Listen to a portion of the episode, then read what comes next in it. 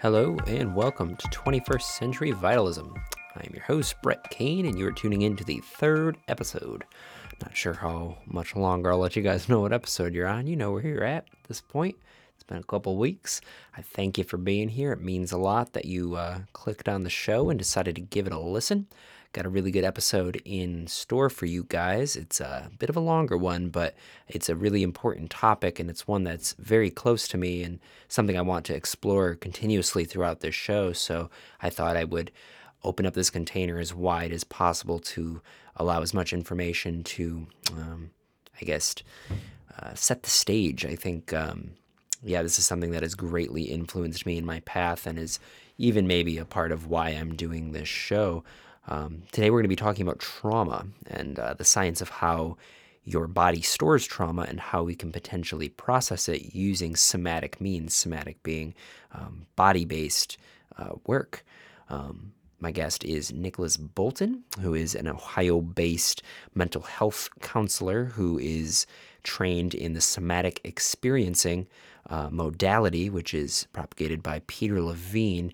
Uh, and this is exactly what got me into wanting to do body work. So for me, this is a really cool um, topic because it really brings in so many different things that I'm incredibly passionate about.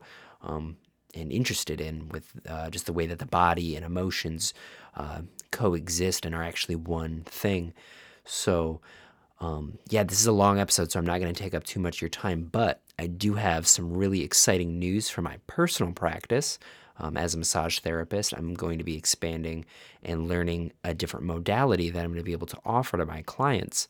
Um, I'm going to be studying mindfulness meditation under David Nichtern, who is a meditation teacher who studied directly underneath Chogyam Trungpa Rinpoche, who uh, is one of the big proponents of bringing Buddhism to the West and uh, changing the way that it interacts with the West and using the Western moda- or mindset to actually um, develop a sense of spaciousness. And uh, this is a hugely powerful practice, and uh, this is a really incredible teacher that has inspired me for multiple years and has uh, greatly influenced my own personal practice. So I just wanted to share that with you guys. Um, as the show unfolds and as I make more moves into uh, the full embodiment of what I want to offer people, I will uh, slowly drip feed different things that are inspiring me. So um, that's going to be starting in mid October. And uh, I'm really excited for it. I think this is going to be an incredible opportunity. And I'm excited to be able to guide more people. Um, a part of what I want to do with this show, um, six months to a year out, once I get an established um, momentum with it, is to offer as a part of a, uh, my Patreon service that I'll be unveiling next year in 2021 um, embodiment coaching sessions. Um, so this is uh, one of the the second uh, pillar that I want to include. So I'm really excited. I just wanted to share that with you guys. Um, but before I get t- too carried away, because this is a two hour long episode, and I implore you to listen to all of it because it all builds on its on what we cement further in the beginning. Um, we kind of circle back around and expand the understanding, and this is a very important topic. And uh, we have a lot of fun in our banter, and it is a pretty engaging conversation. I mean, if I should show myself, otherwise I wouldn't be sharing it. Um, so yes. Uh, without further ado, please welcome to 21st Century Vitalism, Nicholas Bolton.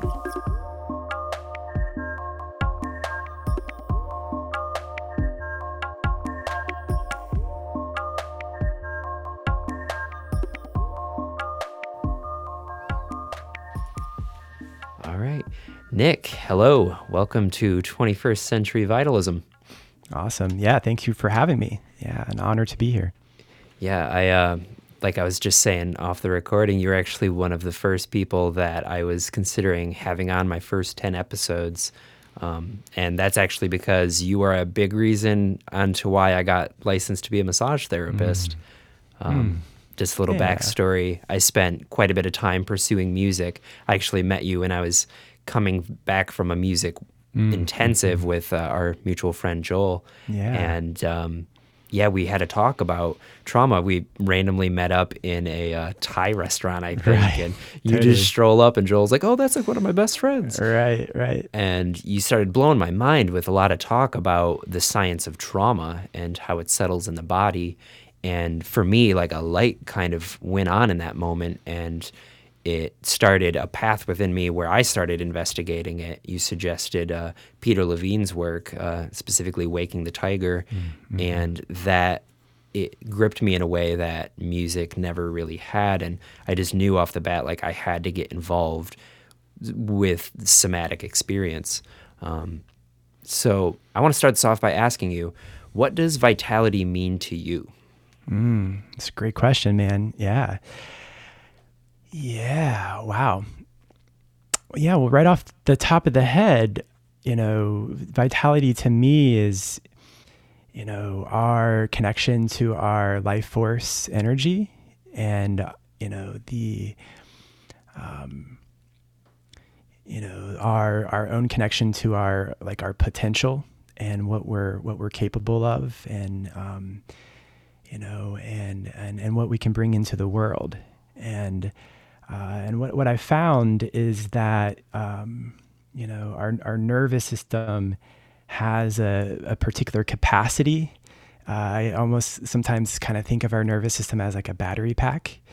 And, you know, and so as we're trying to navigate life and navigate situations and, um, you know, all the stress that we deal with, um, you know our nervous system can get bogged down meaning that like if our capacity is is kind of narrow uh, you know uh, life force and and experience uh, might not be able to move through freely and fluidly and and might get stuck. And and that stuckness might impact us mentally emotionally physically spiritually.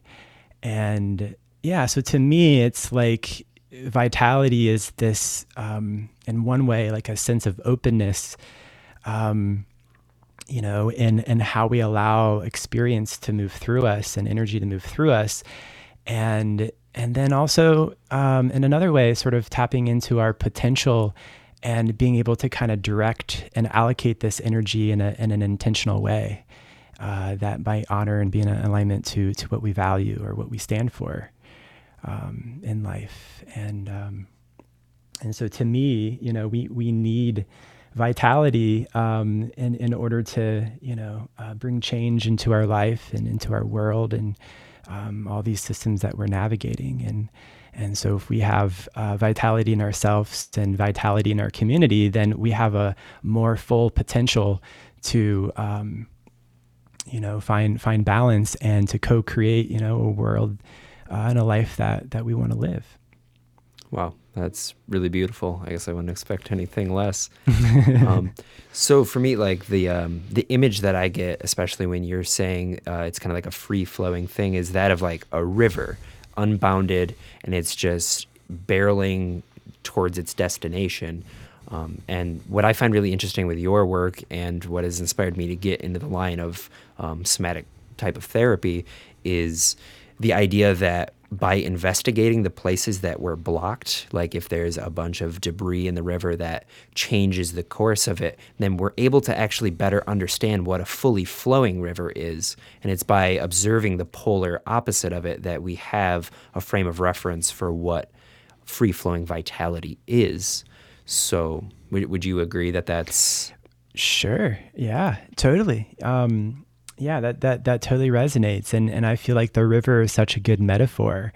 Um, you know, both both personally, you know, sort of just you know, um, you know, I, I just really love nature, and and and in those moments, you know, when I'm with nature or on the river or observing the river, you know, lots of insights emerge, and um, you know, and, and just like the, the rivers inside of us, you know, our blood flowing and, and, you know, the streaming, like, yeah, so it's a perfect parallel. And, um, and, and yeah. And, and so I, so I feel like, uh, uh what we're kind of tapping into maybe is like the, you know, what are the conditions, um, that support this free flowing of, of, of, of water and of energy and you know you mentioned you know obstacles and you know like a, a block you know like a, uh, like a little eddy or something like a spirally or like uh, some debris. Um, but I also really just you know am drawn to like the the bank you know the banks of the river.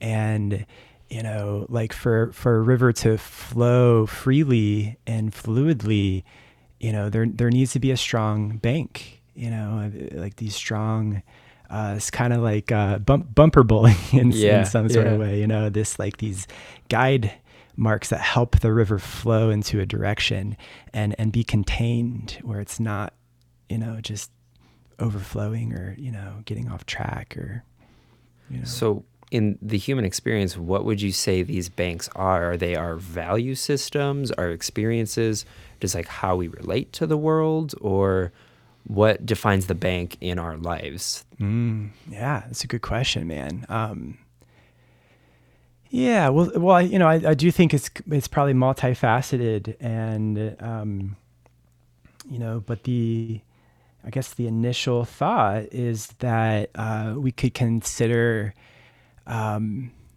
our bodies, you know, like the um, our actual you know biology and um, you know our our our body to to be in some way like a container you know um, and i guess you know the most basic sense of container uh, you know this sense of boundary because that's kind of what we're talking about is the bank is kind of like this boundary for the the water to unfold within um, and and and to move through and you know, if you think about it, like you know, our our skin is the most basic boundary that we have. That kind of sets up this you know distinction that you know what's what's what's within my skin is me, and outside my skin is not me.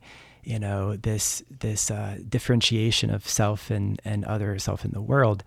Um, and so uh, you know, so you have the skin and uh, and then maybe even the the fascia, the level of the fascia, and um, and then you can go down to the level of the muscles, and then you can go down even to the level of the bones. But you know, these are like uh, the most basic sense of a container. Uh, you know that that um, creates.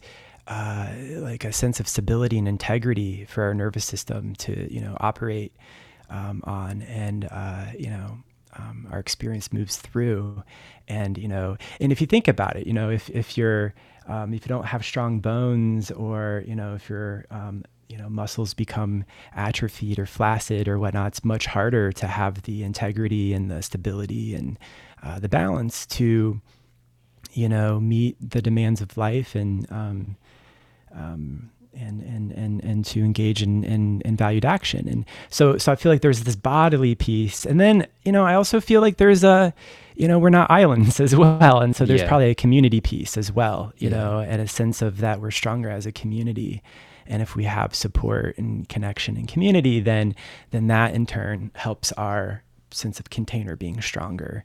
Mm-hmm. And, and if our container is stronger, uh, and and we're boundaried, you know, uh, and, and integrity, then we can show up for our community and make our community stronger as well. Wow, that's incredible. I like the idea of having the community also be a part of the bank, and that's kind of a direction I'd like to take this show specifically in showing that in order to have a sense of vitality, you do have to be engaged in the world and have healthy relationships because they reinforce your sense of self in a positive or a negative way. Mm-hmm. And if you have a bad relationship with the external world, then that actually compromises your entire being.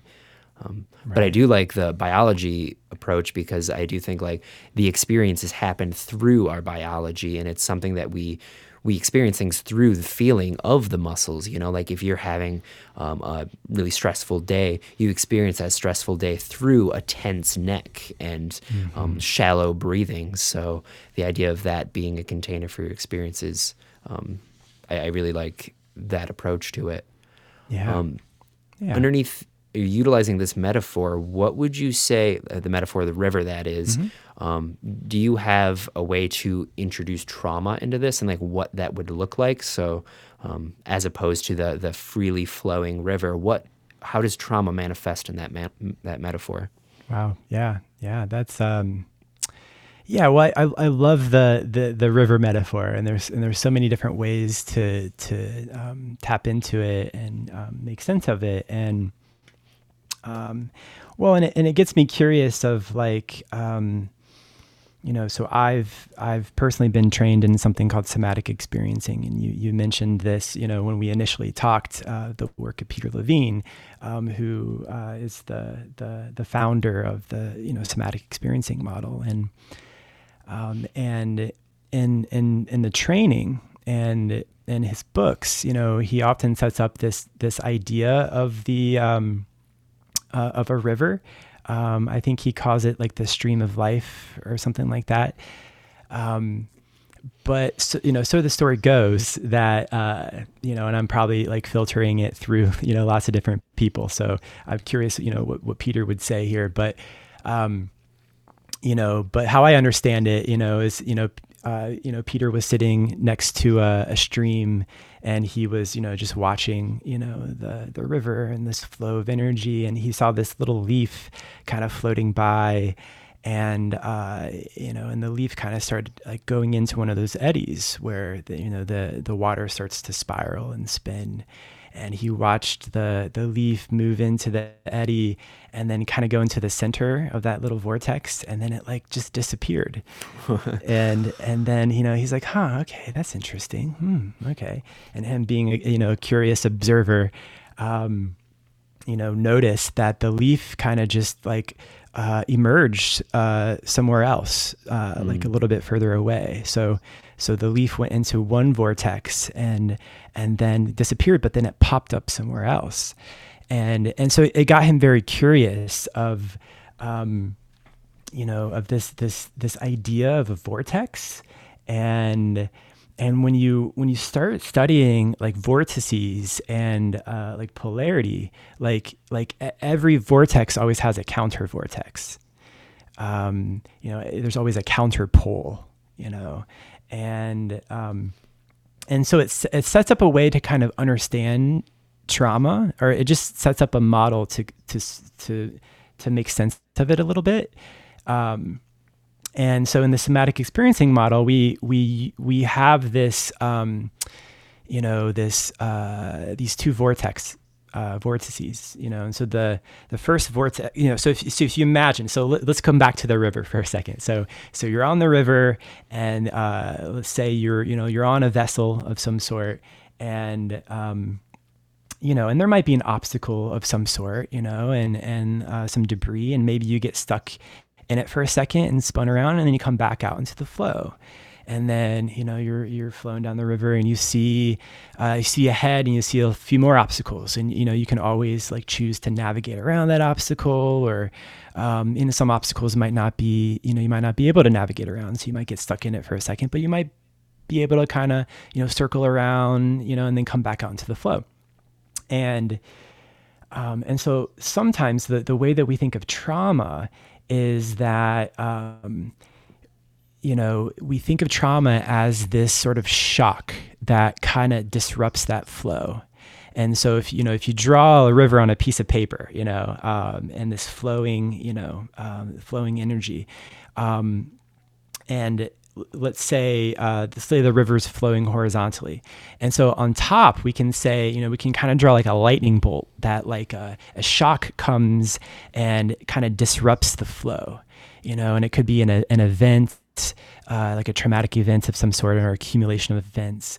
But what happens when that shock hits that that flow uh, and disrupts it is then some of that that that energy, some of the water gets sucked up into that that vortex. It kind of creates this vortex where the the energy in the water starts to kind of get get sucked up into that vortex and um and in, in actuality, if you look at like a, a, vortex or you look like how, how it might spiral um, uh, towards the center, uh, the, the, the closer you get to the center of the, the vortex, the faster the energy is. Uh, the more intense the energy is. And then if you get sucked into the center of the vortex, you kind of go into that like that freeze. You kind of, you know, it's just too much. It's so overwhelming that you kind of just freeze.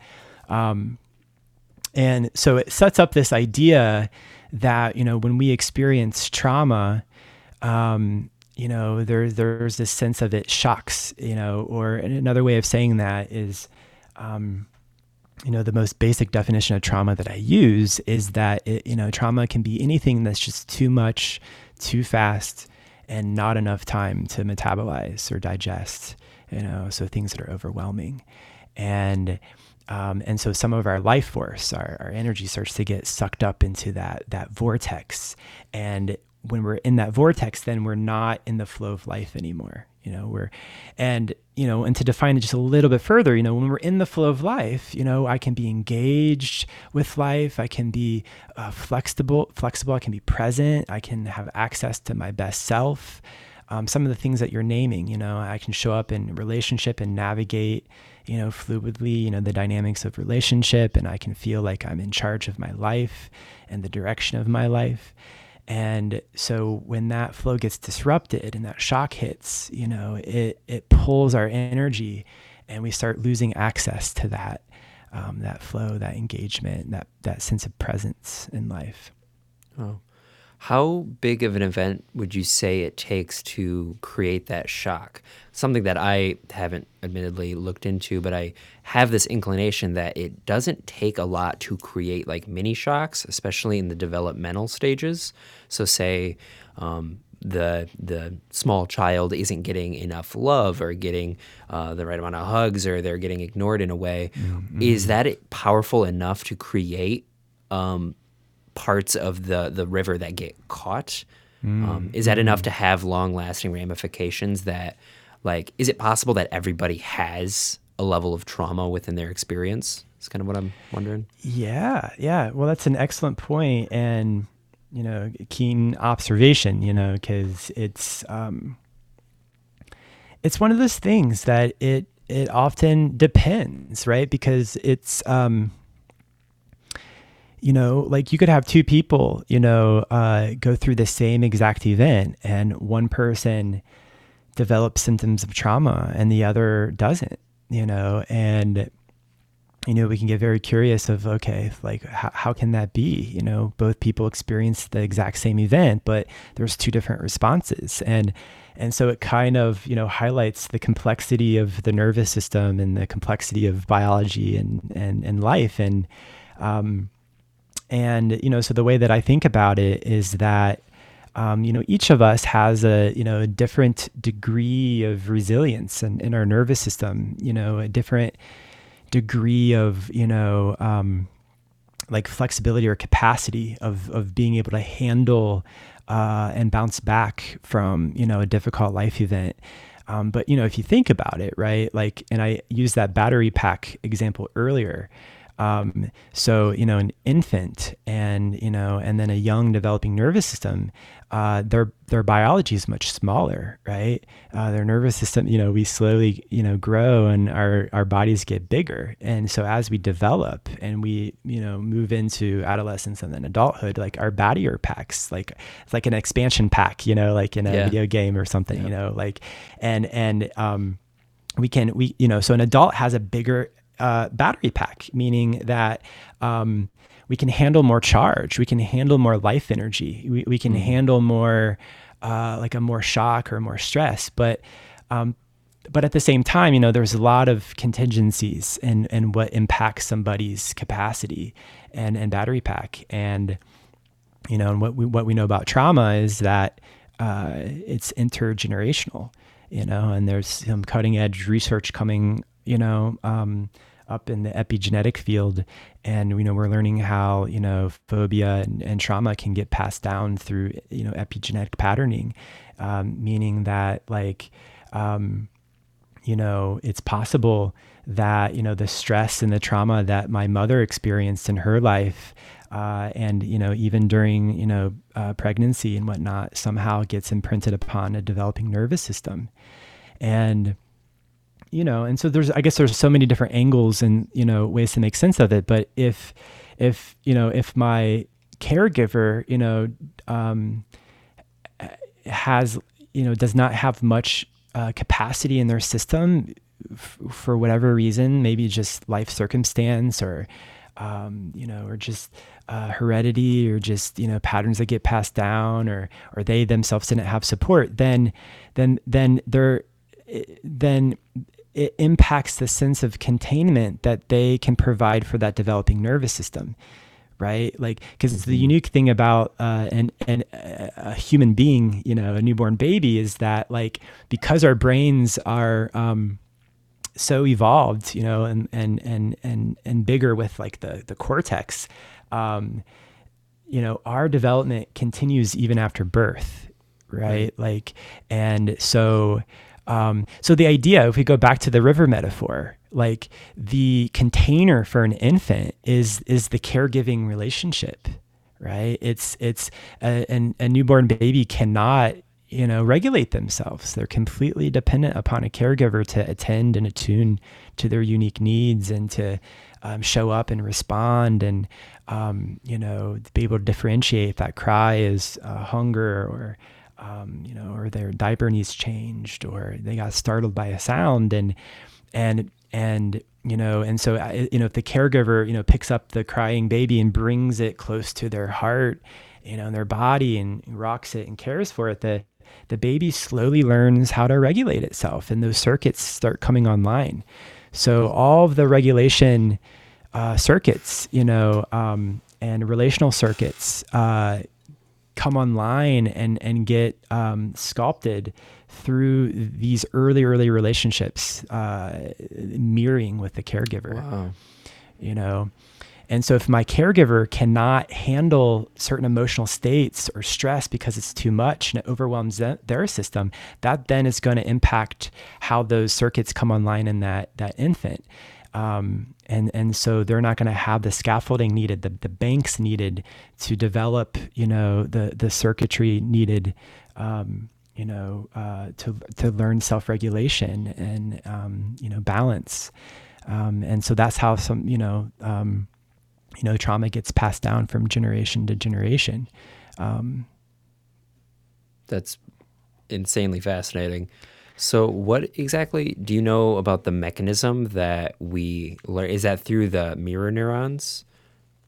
Mm. Or hmm. is this something deeper with like um, biorhythms and. Right, right. Well, yeah, I think I think it's it's both and and okay. more. You know, I think it's it's happening on all these different levels and layers. Uh, you know, um, you know it, it you know mirror neurons are definitely a part of it you know because mirror neurons are like you know we consider them mirror neurons because it's you know there's this mirroring there's this like humans you know learn through that imitation and through uh, you know mirroring back and, and observation and and you know so for those that um, you know have not heard of mirror neurons or or, uh, or might be a little bit unclear it's you know it's you know sometimes the brain doesn't know the difference between what it's doing versus what it's observing someone else do you know so so if, you know that's why uh, if you watch you know uh, I, I oftentimes like watch uh, people watching sports because I just I'm such a human observer, you know, that yeah. I'm more interested in how people are are uh, receiving the event versus yeah. the event than itself. But that's just that's just me. But but if you you know watch a quarterback throw that touchdown pass, you know your mirror neurons are firing as if you yourself were throwing that touchdown pass. The brain gets really confused, you know, uh, what it's doing versus watching someone else do that. And yeah, so mirror neurons are, you know, definitely at play. And, but like you're saying, you know, um, you know, the biorhythms and, um, you know, the, you know, uh, the endocrine system and, um, you know, and there's probably, uh, you know, nu- nutritional aspects and there's, um, um, you know, there's all, all, these different layers and, and levels that influence. Um, like our nervous systems, are, our nervous systems are so in sync that I think that we we take that for granted. We don't realize how in sync we actually are, and you know, and and and just by being in the same space, our nervous systems are communicating on all these subtle levels and layers um, without mm-hmm. even saying anything.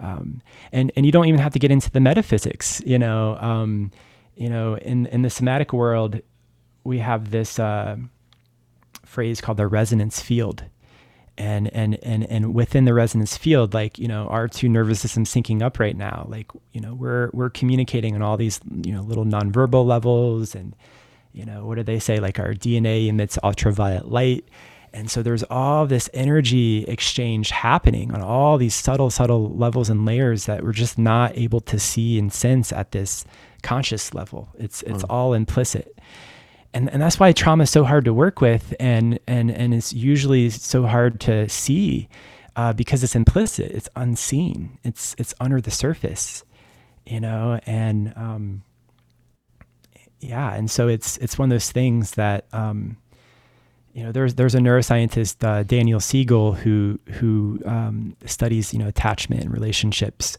from like a you know neuroscience uh, standpoint, and I forget the exact statistic, but there's a very high percentage of um, the the dynamics that we experience in relationship as adults. Um, it's I don't forget what it is, like 80%. It's a very high number percentage uh, that those dynamics are influenced by these really old young attachment patterns that get laid down in those first few years of life you know wow. zero to zero to two zero to five. Um, but if you think about it like in a developing nervous system language doesn't come on until like later on and then language slowly develops it becomes more sophisticated.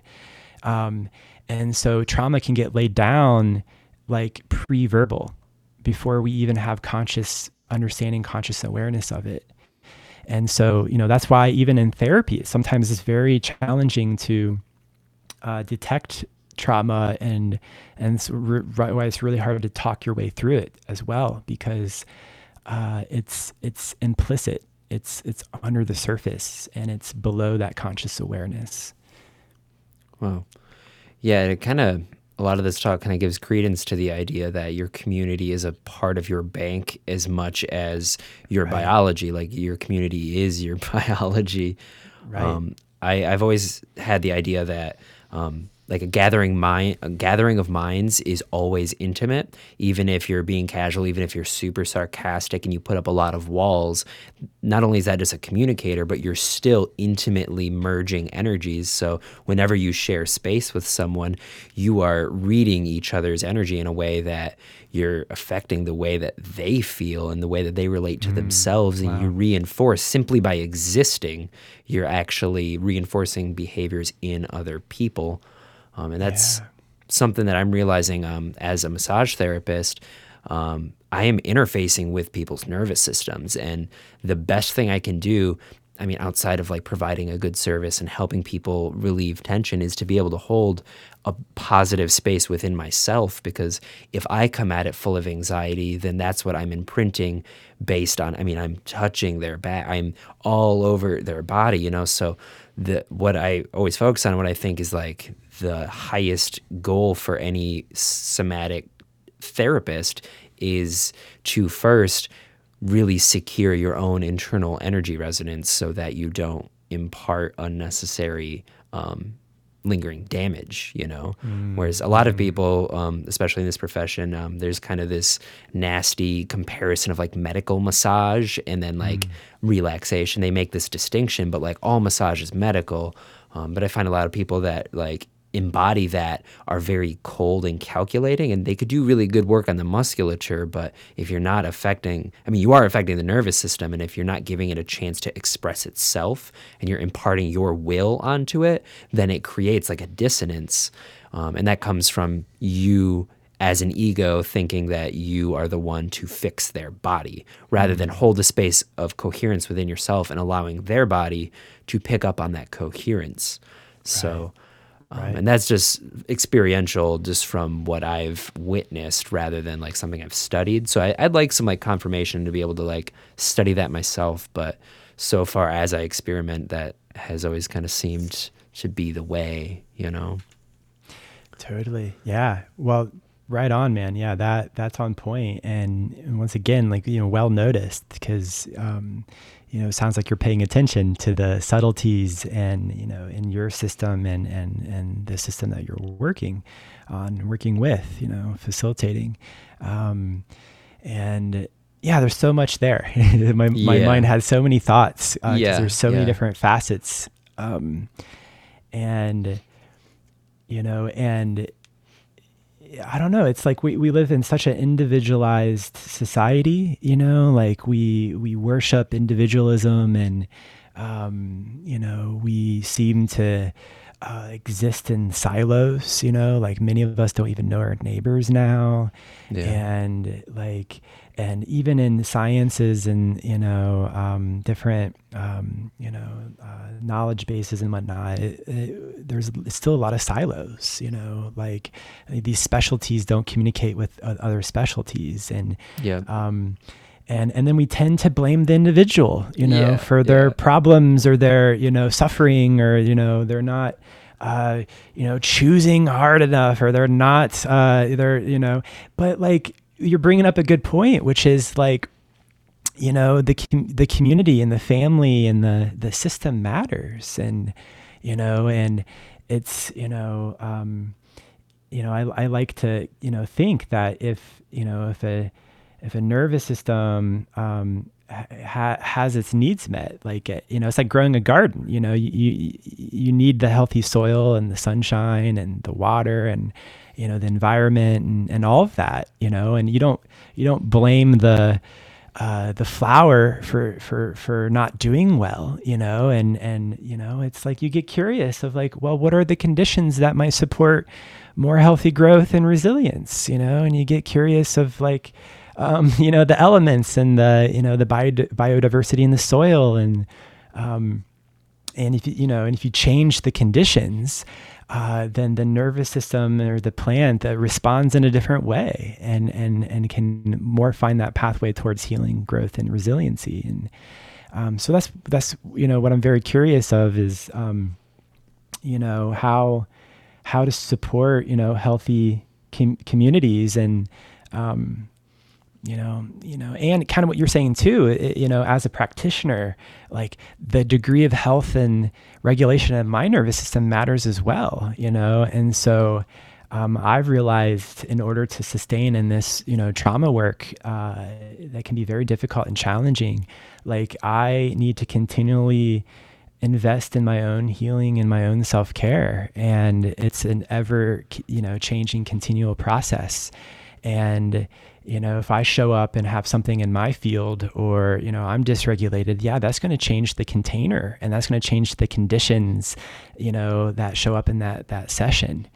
And, you know, and then I might bring my stuff in. And so, um, you know, so I realized that like I am continually trying to find ways to, uh, uncover my own trauma and i'm realizing wow i'm i actually have lots of trauma. Like you know you kind of like you don't you don't think about it you know? I was like oh i'm all right. Like i'm good. And then you think about it like wow there's a lot there. And you know and um but you know if if if if i can show up you know in a session and be as present as possible and i can be as regulated and coherent in my nervous system as possible, the work has already started.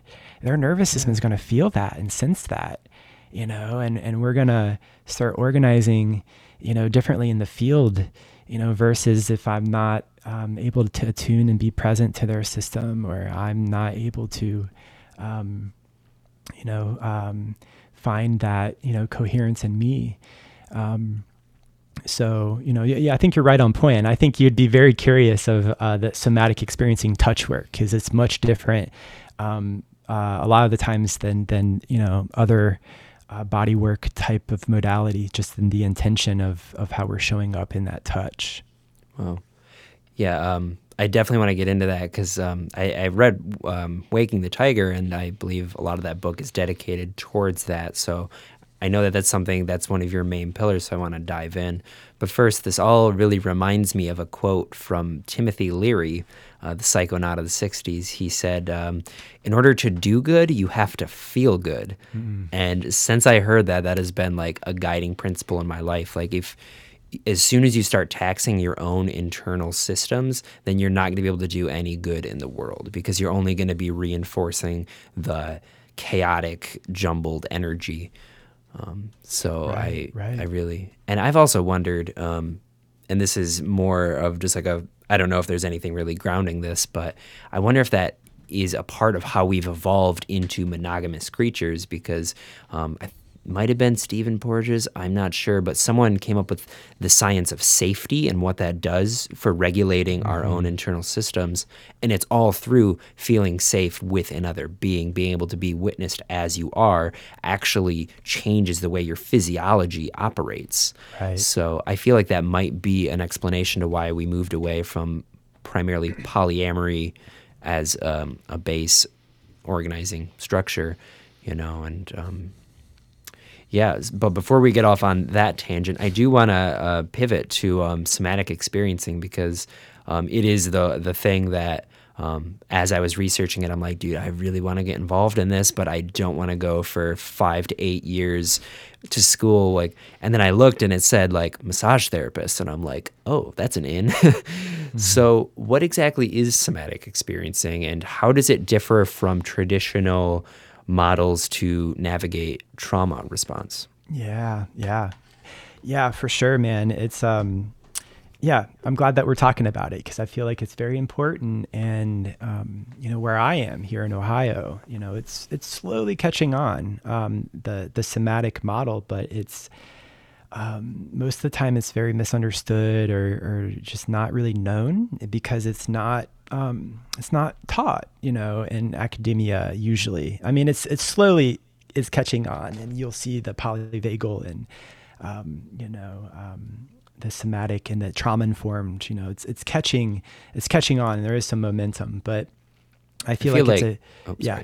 Please, yeah. I was just gonna say, I feel like um, I think uh, I forgot the first name, but uh, van der Kolk, the, the body mm-hmm. keeps the score. I feel really opened the floodgate on this line of thinking. And I notice mm-hmm. that it is kind of a different approach, like the body based trauma care rather than like working on the mind and talk therapy. And I feel like this fork in the road is just really interesting to me. And um, yeah, so sorry, I didn't mean right. to cut you off there, but right. Well, that's important though. You know, you you planted a little seed, and it's it's an important seed because you're right. Uh, Bessel van der Kolk and his uh, Body Keeps the Score is like a paradigm shifting book, and I feel like it it has caught on, and a lot of people are are reading it or uh, being recommended it. It's it's very interesting how it spreads, and and I have people coming to me that have you know uh, read the book or or went to a Bessel uh, you know talk or workshop, and uh, and in that talk or in the book they discovered wow, there's this whole other uh, you know paradigm in thinking about and understanding trauma uh, that's often missed and not understood, and and so you know, more and more I have people come into me specifically for somatic work, which is really, really cool. And, you know, and so the, you know, the, the primary difference is, you know, the, the difference between like a top down approach and a, and a, and a bottom up approach. And, and the best way I can try to explain it, um, because you know, as you know, some sometimes it's real easy to get stuck in jargon and and uh, um, make things a lot more complicated. And it's com- complex, right? But but it's it's helpful to have a, a, a, simple way of understanding it. And so, I often introduce. Um, uh, uh, what I think it comes from Daniel Siegel once again, but he ca- he calls it the hand model of the brain. And so you can even try this, you know, uh, where, where, you're at. You know, you, you, hold your hand up, and um, and so you're looking at your ha- hand, the palm of your hand. Um, the wrist uh, in this model represents the brainstem. And so the brainstem uh, is what we call the survival brain. And so this is where uh, you know the the it's all it's like the autonomic nervous system, the everything automatic, you know. So uh, the breathing and the digestion and the heart rate, all these things that we don't think about, they're just completely involuntarily, and they're always going on under the surface. Um, and the survival brain also houses the fight or flight freeze response, right? Like all these instinctual uh, processes that come online uh, to help us survive and respond to threat. And um, and then if you um, are looking at your palm and you bring your thumb in, so your thumb is actually touching uh, your pinky. So I'm kind of bringing my thumb across the palm of my hand and, and touching the very bottom base of my pinky. The thumb represents the limbic system, uh, what we call the emotional brain. the midbrain. And then the fingers and knuckles wrap around the thumb. And the fingers and knuckles represent the cortex, the human brain, like these frontal lobes that, that sit on top. And so, once again, this, this is a very simplified model. The, the brain's a lot more complex than this, but this is a model that really kind of ho- helps highlight certain functions and really helps us understand what's going on and why the somatic approach is very helpful. And so, um, so within the limbic system, so in the in the thumb part, uh, there is something called the amygdala, and the amygdala is like the fire alarm. You know, so when the amygdala detects threat, it it it's you know turns on the fire alarm. The the sirens ring, and then when the sirens ring, the alarm's on. The the survival brain takes over, and comes online, and then the lid gets flipped so, so you know the the fingers and knuckles are wrapped around the the thumb. We they I lift them up in the air, uh, and me and we we say the lid gets flipped. You know the lid being the cortex, the human part of the brain. You know that the human part of the brain that has everything to do with language and culture and uh, you know, um, being able to analyze and reason and, and logic. You it's know, probably where your personality is. It can be, yeah. You know, in per- personality you know, um, sometimes, you know, in the literature, they'll call them character structures. Um, uh, you know, there's, it can be multifaceted. And and and uh, and so sometimes there's these hidden layers of personality or character structure that that um, could be influenced by g- genetics and and and and biology and, and environment and the relationship. And and but there's definitely you know cognitive layers of personality for sure. And um, you know ways that we process um, you know, uh, in, in our in our thinking and perceptions, and um, you know, and and so it's definitely part of it. But but I would say, you know, there's probably all layers. You know, that there is a uh, all three parts of the brain probably influence personality on some level. I'm guessing, and um, you know, but like so but here's what's interesting is that like once again if you if you we think of the amygdala that's like the fire alarm and so think about it as metaphorically, um, like like if you're scanning your email. So you know, if you're scrolling your email, and I get so many emails these days, you know, and so I have to really discern. Okay, is this email important or not? And I'm just scrolling, scrolling, and scrolling. But when I find one that's important, it's like I want to come back to this email that's important. You can put a star next to it or a flag next to it. You know, it's like okay, I want to come back to this. This is important. That's what the amygdala does. So when life is streaming through us, through our senses, through our biology. Uh, the amygdala is watching it and paying attention, you know, to the stream of experience and flow of energy.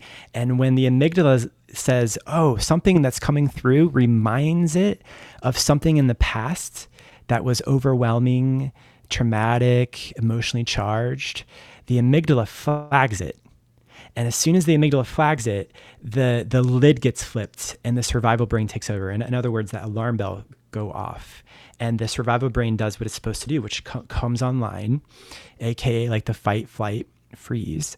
Um, but what's important here, and this is the important part, is that the lid gets flipped. Like so, those fingers and knuckles flip up in the air, and meaning that and once again things are complex and there's gray you know so it's not always all or none and not every experience is the same uh, or the same amount of intensity or whatnot but let's say for the sake of just talking about this that in this case let's say it's all or none just to really highlight what we're what we're the message we're trying to portray here so what happens because that lid gets flipped um, and the survival brain takes over um, the the cortex is not available anymore. So a lot of people that have experienced trauma, uh, they're not able to talk about their experience often. Oftentimes they can't find the words, um, and and then that can be very frustrating because we live in a very verbal, logical culture, you know, and it can be very frustrating not to not have the, the language. Like the Broca's area of the brain that's responsible for language gets offline. It's part of this lid getting flipped.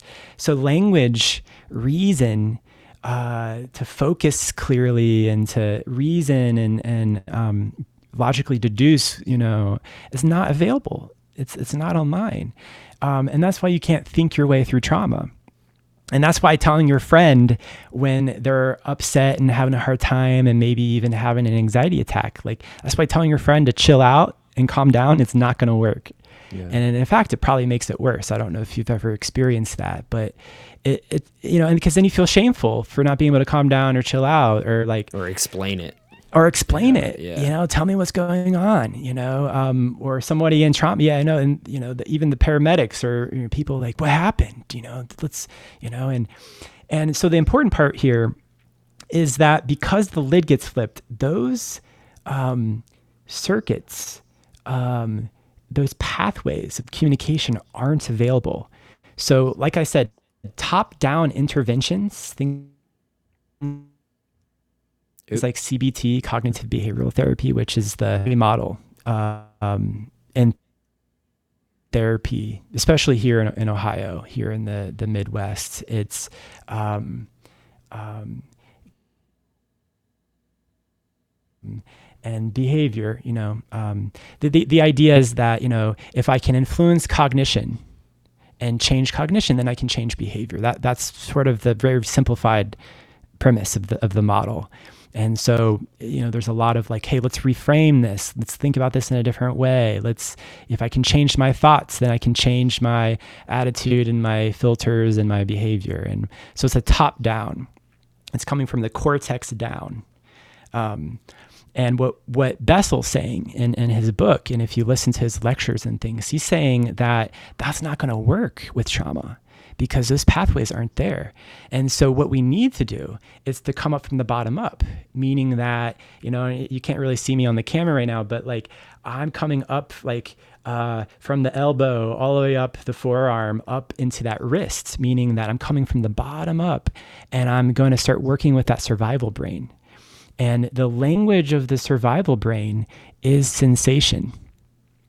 And so, you know, somatic experiencing um, a lot of the the core um, principles and uh, interventions are sensory interventions. They're they're bio- biologically based. It's a biologically based model, meaning that we're coming up from the bottom up and we're trying to communicate to this brainstem and bring that you know sense of safety and regulation uh, back online. You know, and if the brainstem can regulate and come back into regulation and and come back into a sense of safety, then the lid comes back down. You know, those fingers that got flipped up in the air, the fingers and knuckles can come back down over top, you know, the thumb again, and and then we can have an integrated brain.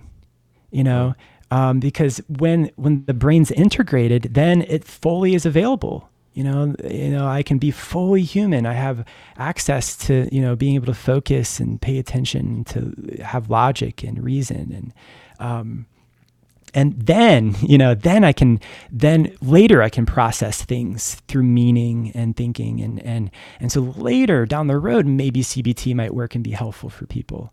But if you're applying CBT right away or a cognitive approaches interventions right away, it's not going to work. And what Bessel's saying, and it's sort of a very bold statement. And once again, this is not all or none stuff, and it's very gray. And you know, yeah. Um, but you know, if you do cognitive interventions too soon, you might even harm somebody. It might even re-traumatize somebody. It might be way too much, way too fast for them, and and can harm people. So so he's sort of like, you know, trying to educate people on how the brain works and how trauma works. And it, it really gives a platform to understand how somatic experiencing is this bottom up, more biological based model um, that's working, you know, through like sensation to, to bring, you know, regulation back into that, you know, that, that brainstem. Wow. So by working through the sensations, is that implying that people who've undergone trauma are still feeling sensations that are similar to the experience that happened? Or what mm. um, what sensations do you typically start to work with and how do you integrate that into an actual practice when you see clients? Right right. Yeah very important question. Um, and yeah and it's really it's really amazing when you really get into it because um, because what happens is that um, yeah, well, let's take one step back and and and answer answer the question by kind of differentiating um, and adding like another layer of definition to to trauma, and because this will really help highlight and answer answer you know this very important question that you're you know getting curious about, and so trauma is not the event that happened. It rather trauma is our like response to the event. It, in other words, trauma is what happens in the body in relationship and, and in response to the event. So, in other words, um, when I encounter a threat in the environment, um, my body instinctually moves into that fight, flight, freeze response. It's innate, you know, it's instinctual and and so let, let's let's add like an example just to really like try to make it concrete and and I always use this example, and I think this example was um, actually shared with me um, by a, a, somatic teacher, and um, and it might you know it might be a difficult example for some people. Um, so um, so if it, if it is you know difficult um, you know uh, example you know, uh, and sometimes when we talk about trauma, we didn't really talk about that ahead of time, but it's kind of coming to me that sometimes when we talk about trauma and and and we, we you know start talking about this stuff, it can it can really set us off or, or you know bring some distress into the nervous system, and so you know it's important for people to to know they can always pause, you know, and um, seek a resource or uh, seek a friend or have some support, you know, as as as we're learning about this stuff and. Um, you know, I have resources all around me right now that I can uh, um, be able to kind of support my nervous system and kind of metabolizing some of, um, you know, this learning and whatnot. So I'm just gonna kind of preface with that. That so just for layman's terms, this is like a minor trigger warning. It's a minor trigger warning. Yes. Okay. Yes. Okay. yes. But I mean that that is you know part and parcel with this work. You mm-hmm. know. Um, so yeah, anybody who's listening, um, I'm not really sure what the reference is. I, I get it. I have an inclination, but if you have something that might trigger you, um, just a word of caution. But I'm sure Nick, you'll do a, a good job of keeping it, you know, totally. Yeah. Yeah. Right. Right. Totally. You know, and, and, and, and to each their, to their own, right. Some, sometimes, you know, certain examples doesn't bother people and sometimes yeah, it, yeah. we're all different. And, um, and so, you know, uh, um, so on some level, you know, we need to be responsible for just caring for our nervous system and, you know, honoring our pace and, um, and so, you know, the example is like, um, like in a, in a war type setting, you know, or, or something like that. And let's say there's a loud sound that goes off, you know, and so so here here's my nervous system, um, and you know, there, let's say like to the right of me, uh, wherever you know, to the west. Let's say to the west, there's a um, a loud sound that goes off, and so instinctually, when there's a novelty in the environment, uh, my nervous system orients to figure out where it's coming from. And, and that's instinctual. I don't think about it. So if this is to the right of me, then my neck might turn, you know, to the right and, you know, start orienting to figure out where it's coming from. You know what, what's going on? You know um, am i okay? Is there a threat? Do i need to you know do i need to defend? Do i need to run away? Do i need to fight? Like you know um, and so that that's the very first part of the threat response is orienting, you know, or, or actually there's this startle. We kind of, you know, there's this arrest and startle. So I might actually like, you know, uh, you know, hold my breath and constrict, and there's this arrest and startle, and then we actually move into that defensive orienting. Um, but let's say that let's, the sound's really close and it's like a blast of some sort. And so my arms then come up to maybe protect my head. Um, and you know because we have once again instinctual uh, need to protect the brain. It's a very important organ. And so um, so we have this orienting where it's coming from and then we have our arms coming up to protect our head. So the point being here is that both of those are completely involuntary. I don't think about it. So and this will really kind of help highlight kind of what we're talking about with sensation. Um, so think about this as it's mobilization of energy. Energy is getting mobilized in the system to respond to the threat. That's kind of what we call fight or flight. It's energy is getting mobilized. So that might be the eyes dilate and, and, and the pupils get bigger to bring in more light information. You know, uh, the muscles might constrict and tense to ready and prepare for action. Blood moves into, you know, usually the, the extremities, the arms, legs, and um, the, the, hands and arms. Um, and the the heart speeds up and accelerates, you know. And so we're basically, you know, that that fight or flight is basically energy getting mobilized to respond to a potential threat. And think about that mobilization of energy as these little packets of energy, little packets of instruction that pop out that's instructing the mobilization. So in this case, little packets of energy are popping out to instruct the fibers in the neck to turn to the right to orient.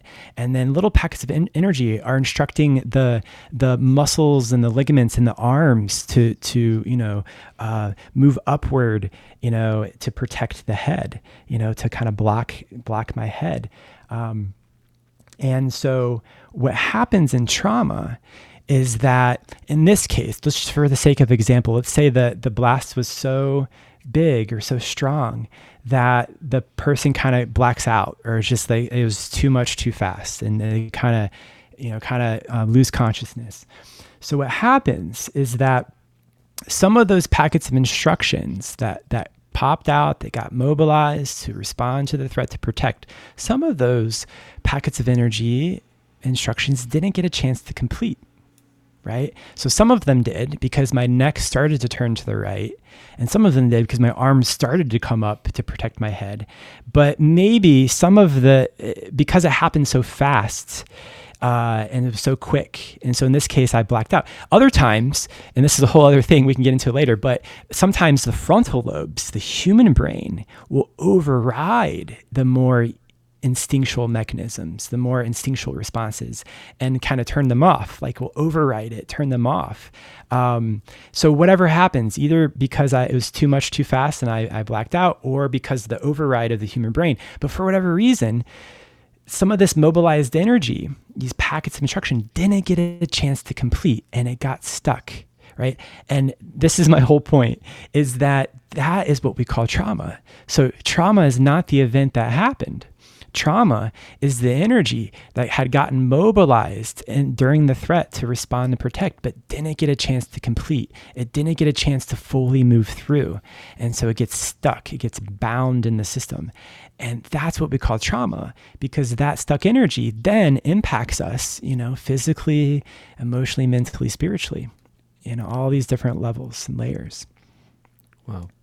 So, in the somatic experiencing um, practice, what do you do to work with these stuck energies and these sensations? Because I imagine um, that this is kind of like a reoccurring uh, phenomena for the person who has the trauma, and I've heard it described as um, it's it's like they're reliving the thing always right because right. they never completed it so when something triggers that say um, someone was in war and experienced the blast that you're talking about say fast forward to the 4th of july when he's back home those fireworks going off his physiology animates in the same exact way that it did when that blast originally went off and then it sends him into the space of disconnection from his surroundings right? Right right. That's exactly it you know and and that's what's re- really bizarre and really hard to understand for people you know um, for those who who have experienced trauma and are trying to understand themselves and what's going on and those that are trying to understand you know um, people in their life that might have experienced trauma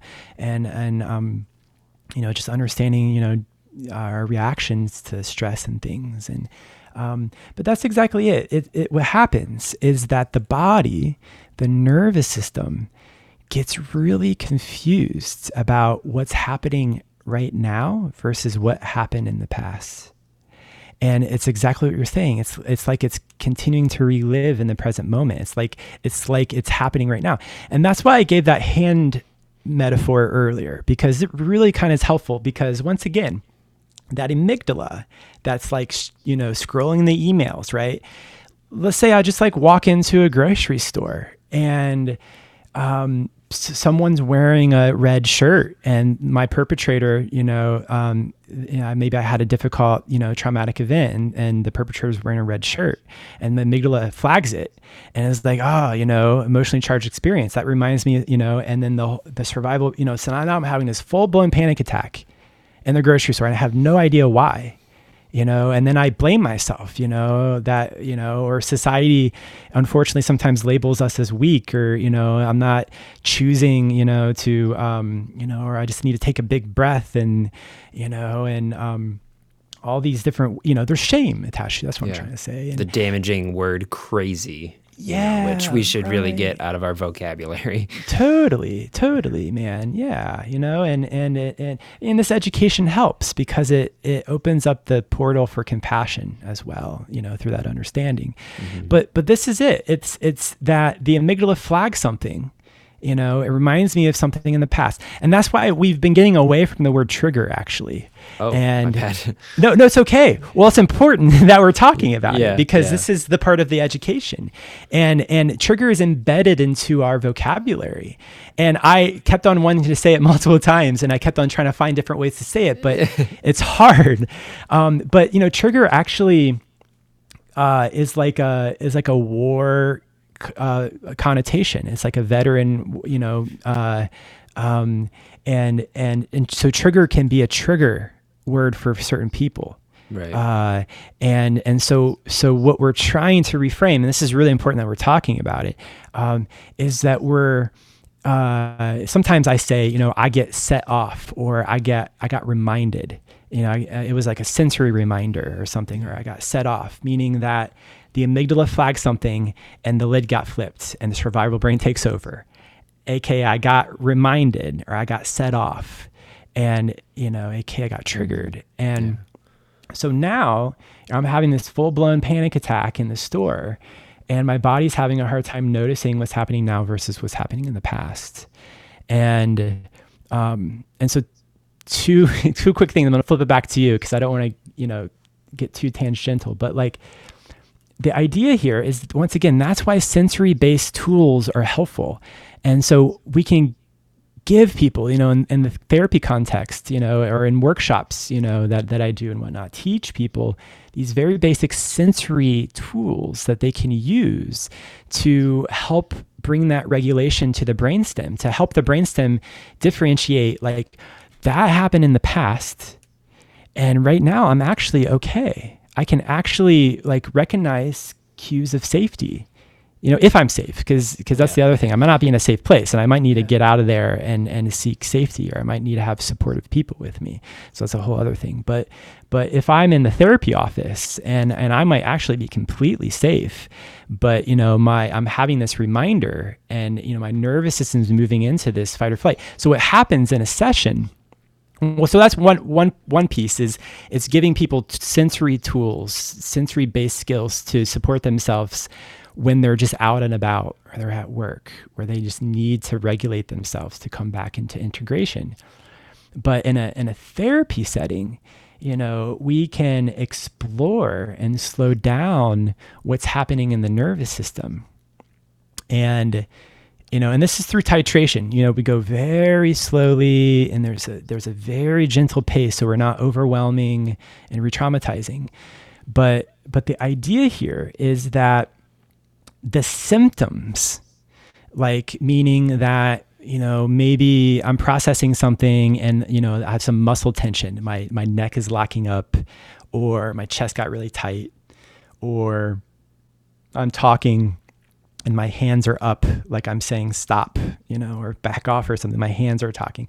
Like whatever the nervous system is doing in the present moment as I'm talking, like cuz cuz in a therapy session I'm not technically interested in what happened back then in your nervous system.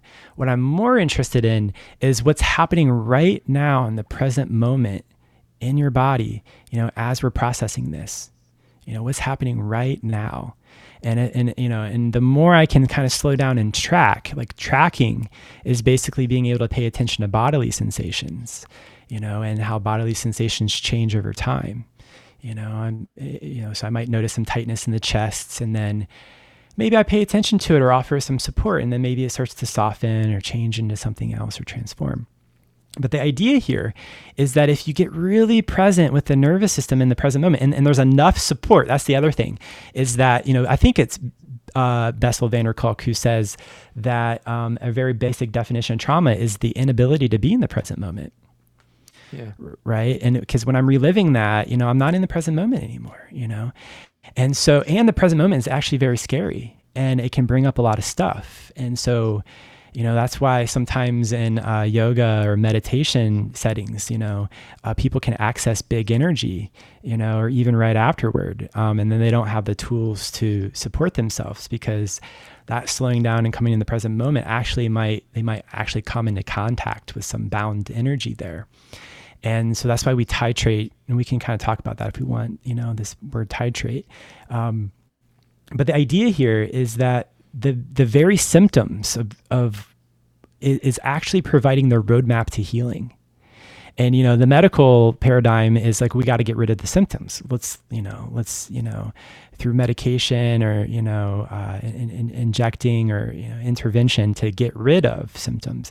But in the somatic world, we're very curious of how these symptoms are. are we don't really call them symptoms, you know, um, as sort of sort of an outdated word. It's it's more like we, we call it um, sometimes we call it an incomplete protective response. You know, meaning that if I slow down in the present moment and I start noticing my neck starts twitching and tightening, or my arms are starting to like twitch or tighten, or something starts to happen, if I get, really start paying attention and I slow way down and I feel safe enough and there's enough support, and I have enough capacity and this available to me, right? Without you know pushing too hard we're not trying to overwhelm people. But then i can slow down and pay attention to those sensations and allow it to play out and we can create a safe enough condition and and create the time for for this to complete and move through. Yeah. You know so that stuck energy then can come through and complete and then you know, we can kind of restore into balance and the system can kind of recalibrate. Mm. Um, and so if I'm just trying to, you know, relax people every time they get distressed, I might miss the, the blueprint for healing and what's needed for healing. Wow. And so in the somatic world, we're actually trying to create a context where we can al- allow the person to feel safe enough and supported to have this, this protect, protection response to actually organize and for them to have enough capacity for this charge for the for, for them to feel the charge. Because in the past it was too much too fast or it was not safe enough. Mm. so in the present moment we're, we're trying to create the conditions that allow them to feel safe enough and allow them to have enough capacity to actually be in the present moment so something can kind of actually come up and move through. And so sometimes i might have to actually feel worse before i feel better. Right um, Which is very much against the Western paradigm, right. where it's you spend the money, then you get the results, and you have very little to do with it because it's a service that you're paying for. Right. So it seems like the goal of a lot of this work is to complete that unfinished action. Then is that kind of what I'm picking up? So, yes, yes. Well, especially in somatic experiencing, right? Because okay. um, you know, there's we tapped a little bit into it earlier in this in the in the podcast about developmental trauma. And developmental trauma is you know the accumulation of of of, of you know life events or or like you were saying you know maybe i grew up in a family of, and i wasn't supported in having an expression of certain feeling states or you know um, uh, certain needs weren't getting met and so developmental work you know can can be much different. So we're kind of differentiating in in this case the difference between shock trauma and developmental trauma. Yeah. Although developmental trauma can be a series of shocks you know right because because right. not getting your needs met and um, things like that can can be a shock to a developing nervous system. But but specifically in somatic experiencing this is important um, you know that you know we can work with things like car accidents and falls and you know assaults and and and things that um um were just you know kind of a shock to this in, in, or medical procedures you know going under anesthesia or things that we don't often think of trauma you know? Yeah. like i ask people i've even asked myself do i have any trauma? I'm like no i'm good. I you know i don't think so i'm all right. And then you think about it it's like wow I actually had that car accident. You know, I had that, you know, medical person. I fell. I played a lot of sports. I would dive on the ground, you know, Yeah. to get the basketball or stuff or get into a collision. Um, and those things can actually be shocks to the nervous system, you know, and, and we can have bound energy from that. So, Yeah, I can see how the body wouldn't be able to differentiate between um, the fun of playing a game. Like if you're getting tackled in football, you know, that kind of creates a nervous system that's always kind of on edge, or maybe even associates like running or heightened energy with getting tackled, you know. So I can see how that would um, play into that. So um, I don't know if you've answered it directly, but how does somatic experiencing play out in a session, and how do you slowly ease people into this state so that they can healthfully uh, express this bound energy? Like, what does it actually look like when people come to you and someone had a car accident and they're not fully um, whole because of that? What is what is the process? What does that look like? Totally. Yeah, great question. Um, very important question. So, yeah, so I want to go all the way back to the very beginning of the podcast, and we were talking Yeah. about the river, Yeah, right? good. And you know, and so once again, this river represents like that that flow of life. You know, being engaged, being present, being having access to my best self. You know, and we talked about how uh, that shock is kind of like that lightning coming in and and disrupting that flow, and then the the energy of the river is getting sucked up into that trauma vortex. So we call it the trauma vortex of of now my life force energy is getting sucked up, and and once again, the the more I move into that trauma vortex, that's when more intensity, you know, whether it's more panic or just you know shaking or um, it's, it's just really intense, and then it, it hit the center and it's just so much, it's just too much. I can't bear it, and then I freeze or I numb, I dissociate.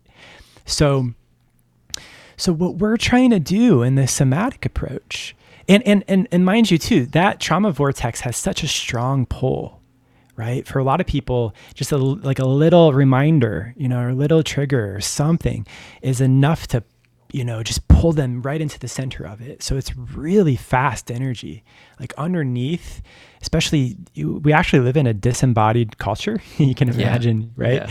That's why I'm doing the Um, podcast. right totally right so it's like you know it's like it's just kind of where we are our, our, our culture all together is very heady heady disembodied and so underneath that disembodiment underneath the disassociation is a lot of bound up energy a lot of uh, intense energy so when you actually get people to start coming into their body and coming into the present moment they actually start accessing big energy and it's it's interesting because when I work with people, um, you know, they might say, "Man, I'm doing worse. Like, you know, I'm having this increased anxiety, or I'm having."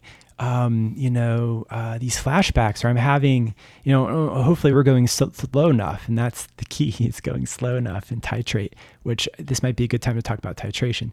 Um, but the idea here is that that might mean that we're healing because when we come underneath that disassociation that that dis you know come into the body there's a lot of bound up energy and so we're going to start coming into contact with it and so that's why um, in the model remember where i talked about peter levine and that that little leaf went into the center of the vortex and disappeared and then came up somewhere else Yeah.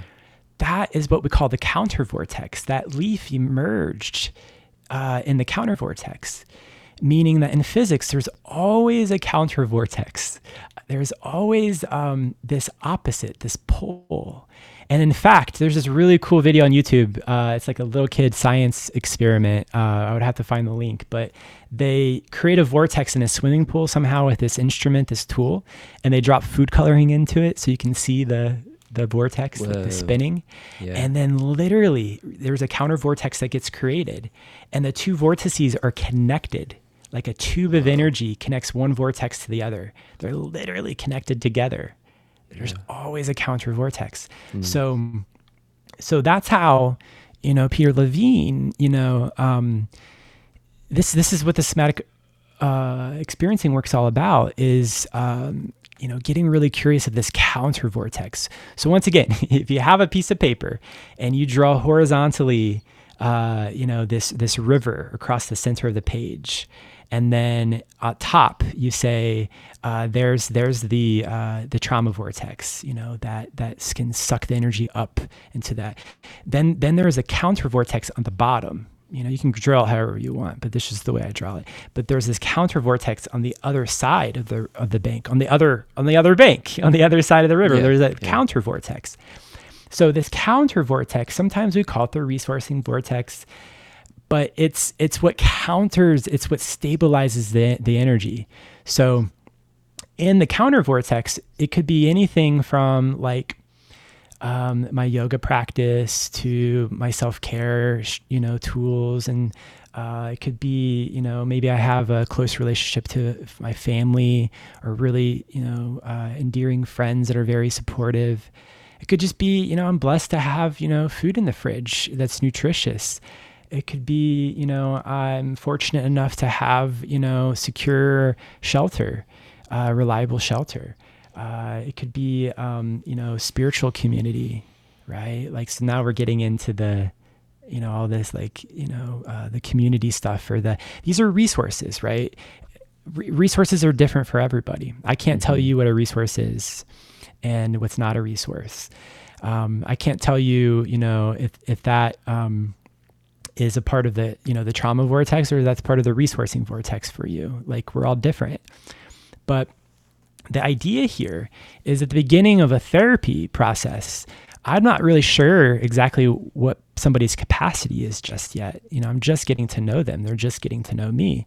And so I lean in the direction of building resources, right? The best way and the most accessible way to come into the present moment is through resourcing right? Re, re, and once again, if we really kind of define, well, let me ask you, uh, like, what what does resourcing mean to you? Like a resource, like how, how do how do you would you language that?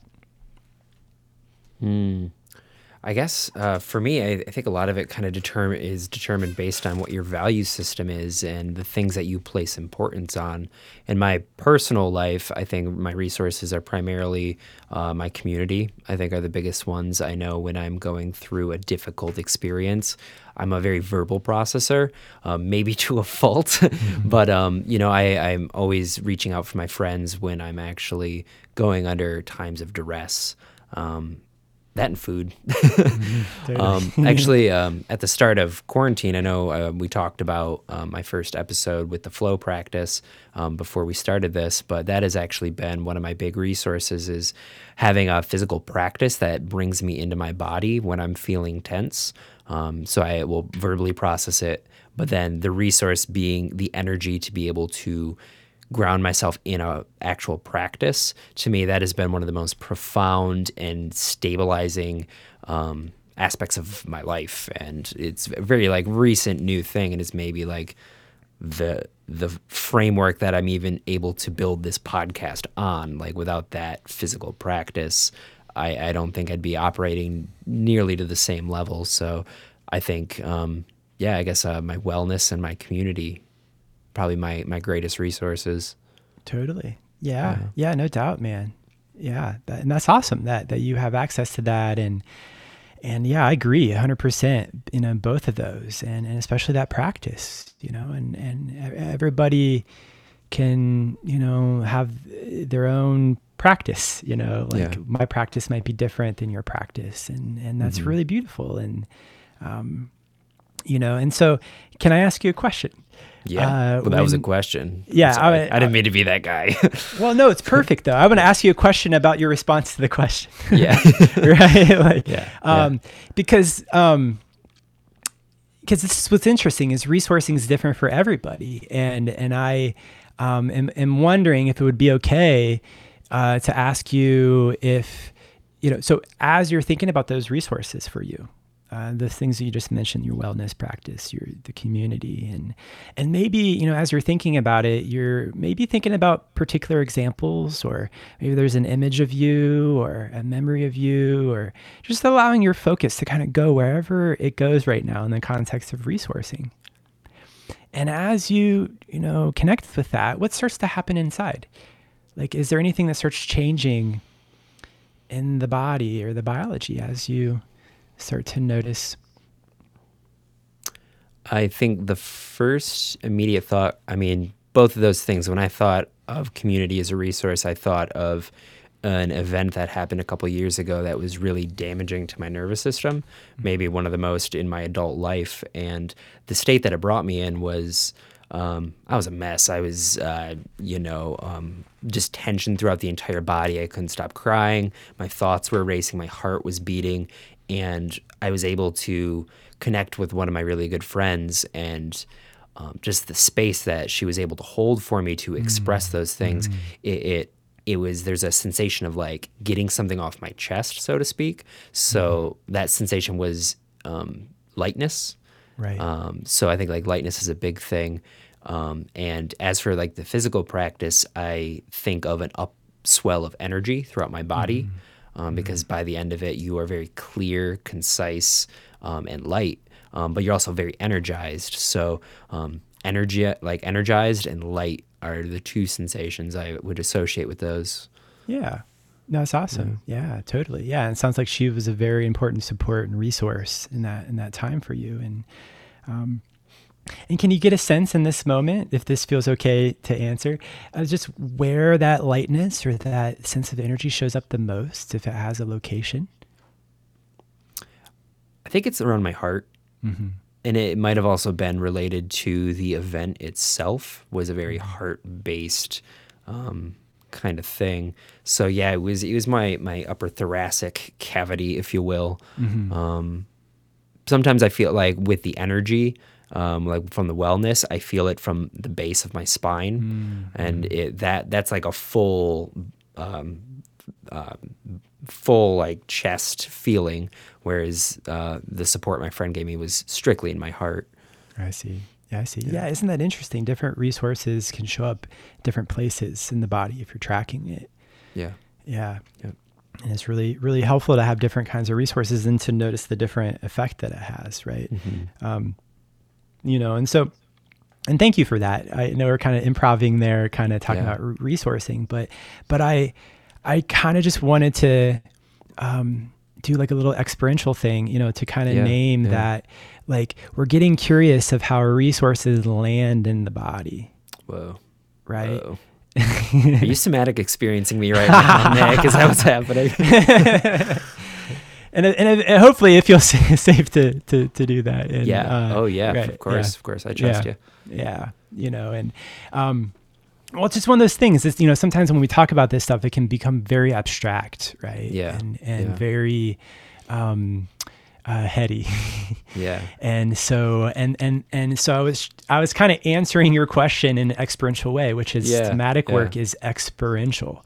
Mm-hmm. That we're learning through experience and um, you know, I do a lot of psychoeducation in a session, you know, setting up the model, explaining trauma, you know, helping people understand the nervous system.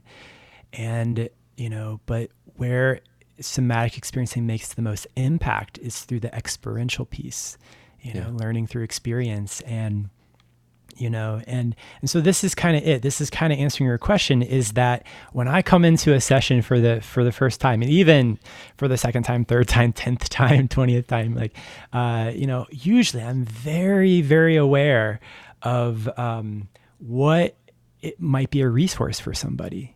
And you know um, and and I'm going to pounce on that resource. I'm, I, I, you know, I, I, you know, because we have this tendency, and a ner- like our nervous system has this tendency. Um, we call it negativity bias. You, have, you ever heard of that negativity bias before? I don't know. I don't think so. Yeah, it's it's um, and I it's funny because I don't often like the the the, the terminology neg- negative or positive in, in the sense when we're talking about feelings and human experience because in my bias, uh, there's no such thing as a negative feeling or a positive feeling. It's just a feeling or it's just an experience. It, it, you know, um, an element of of a human experience. We just evaluate it as positive or negative. Yeah, yeah. Um, but the idea here is like I'll give you an example because this this will help. I, this will really kind of I hope set the stage here and and really kind of answer the in a, in a very hopefully practical way. But I oftentimes introduce negativity bias. Like if you if you think of like our ancestors uh, way back when, maybe like in hunter gathering times, and you know, and if I was like you know my ancestor way back when, and I'm going down this trail and I encounter a den of lions, you know, as soon as I, you know, sense like, oh gosh, there's a lion right there, I'm gonna get the heck out of there, right? Yeah, like, yeah. Like that fight or flight. I'm gone, you know. Flight I'm, for sure. flight for sure, no doubt about it. Yeah. And hopefully, I'm like listening and present enough that I can notice it without being detected. Yeah, yeah. You know, and like Not um, let out a oh shit. right totally right you know and i and I, if i'm hunting and gathering i'm i'm hopefully in this more receptive state it kind of Mm-hmm. brings online that our ancestors were probably way more in touch with their senses than than we are sometimes in our day Yeah. and age of oh, technology I'm very sure.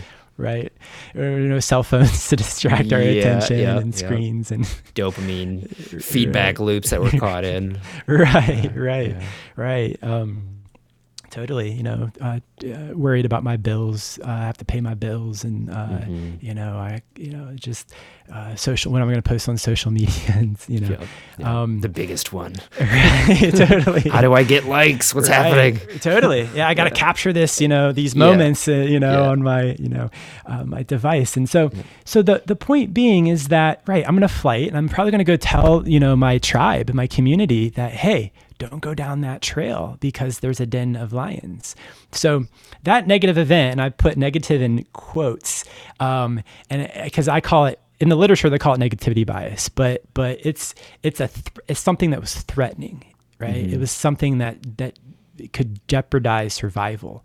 And we're wired to survive. We're wired to you know instinctually to survive thrive hopefully and and uh, continue the, the the gene flow the species and so i'm going to run back to the you know my my community and tell them hey you know don't go down that trail uh, there's there's lions there and um, and the point being is that experience that difficult threatening experience sticks to the nervous system like velcro I'll Yeah. never forget that because if I forget it even for a second and go down that trail again, I'm risking death. Yeah. Right. And in fact, my, my community, my, uh, you know, my neighbor, uh, they don't even have to experience themselves. Just me sharing the story is enough for them to know. Um, positive events, once again, in quotes, positive experiences like where that beautiful sunset was or that uh, delicious blueberry bush f- washes right off like Teflon. Like, Yeah. meaning that if I forget the blueberry bush, I'll find another one. Or, it's, it, in other words, it's not jeopardizing survival Got you. Right? So so the point being is we we have this tendency in a nervous system to detect threat and and to not forget when there was a threat you know and and then to avoid it uh, you know at all cost and and uh and so so there's this uh mechanism at play in every moment. Uh, we call it neuroception. This actually comes from stephen porges. Mhm. so where perception is conscious, you know, I'm gonna look around my space right now, and you know, there's that house plant, you know, or you know, there's my bookshelf. Like that is, I, I can perceive that, and it's conscious. I'm con- like conscious of that experience. Um, where neuroception is subconscious. It's it's below the surface, but it's always at play. So neuroception is the part of me, the part of you, the part of every human mammal that is always detecting or scanning the environment to detect threat or safety. And it's always at play because because if there's a threat, you know, we talked about this with the lion, like I want to be able to detect it quick so I can respond and flight, you know, or fight or freeze. And Yeah. um, so, so no matter where I'm at or what I'm doing, this is always at play. It's always going on, neuroception in every moment. And so when I'm sitting with a client in the counseling office, especially for the first session and, and really every other session, um, I'm aware that neuroception's at play in me and neuroception's at play in the client.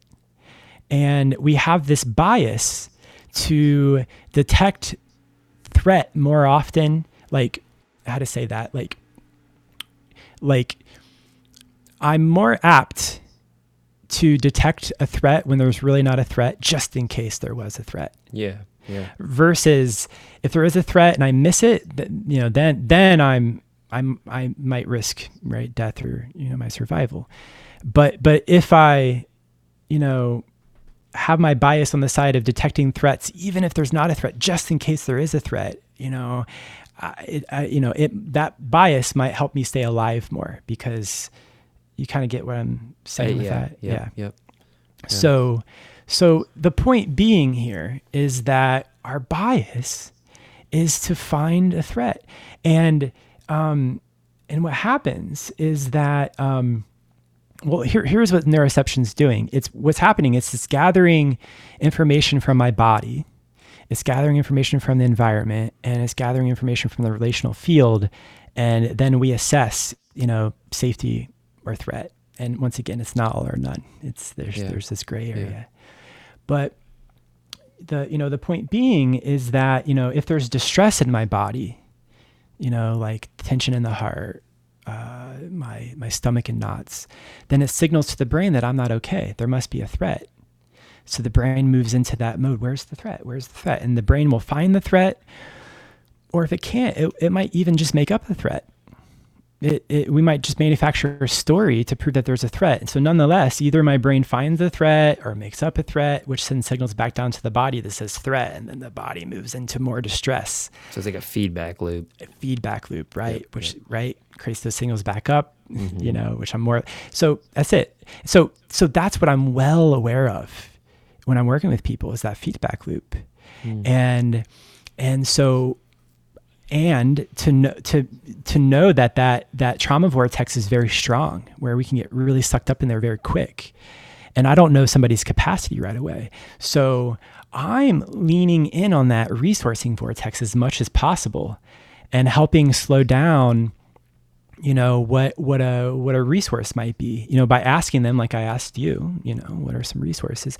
Or just by orienting to the room. I have like lots of um, i have a beautiful bookshelf with like you know decorations things that i find resourceful but i, I try to have a variety of things that people might be able to connect to that might feel yeah. resourceful. Um, because what we're trying to do is once again it's a lot easier to be in the body and to be in the present tense when we're processing or attending to something more resourceful. Yeah. Yeah. And it's a lot more difficult to be in the body and to stay in the body when we're processing something difficult. Yeah.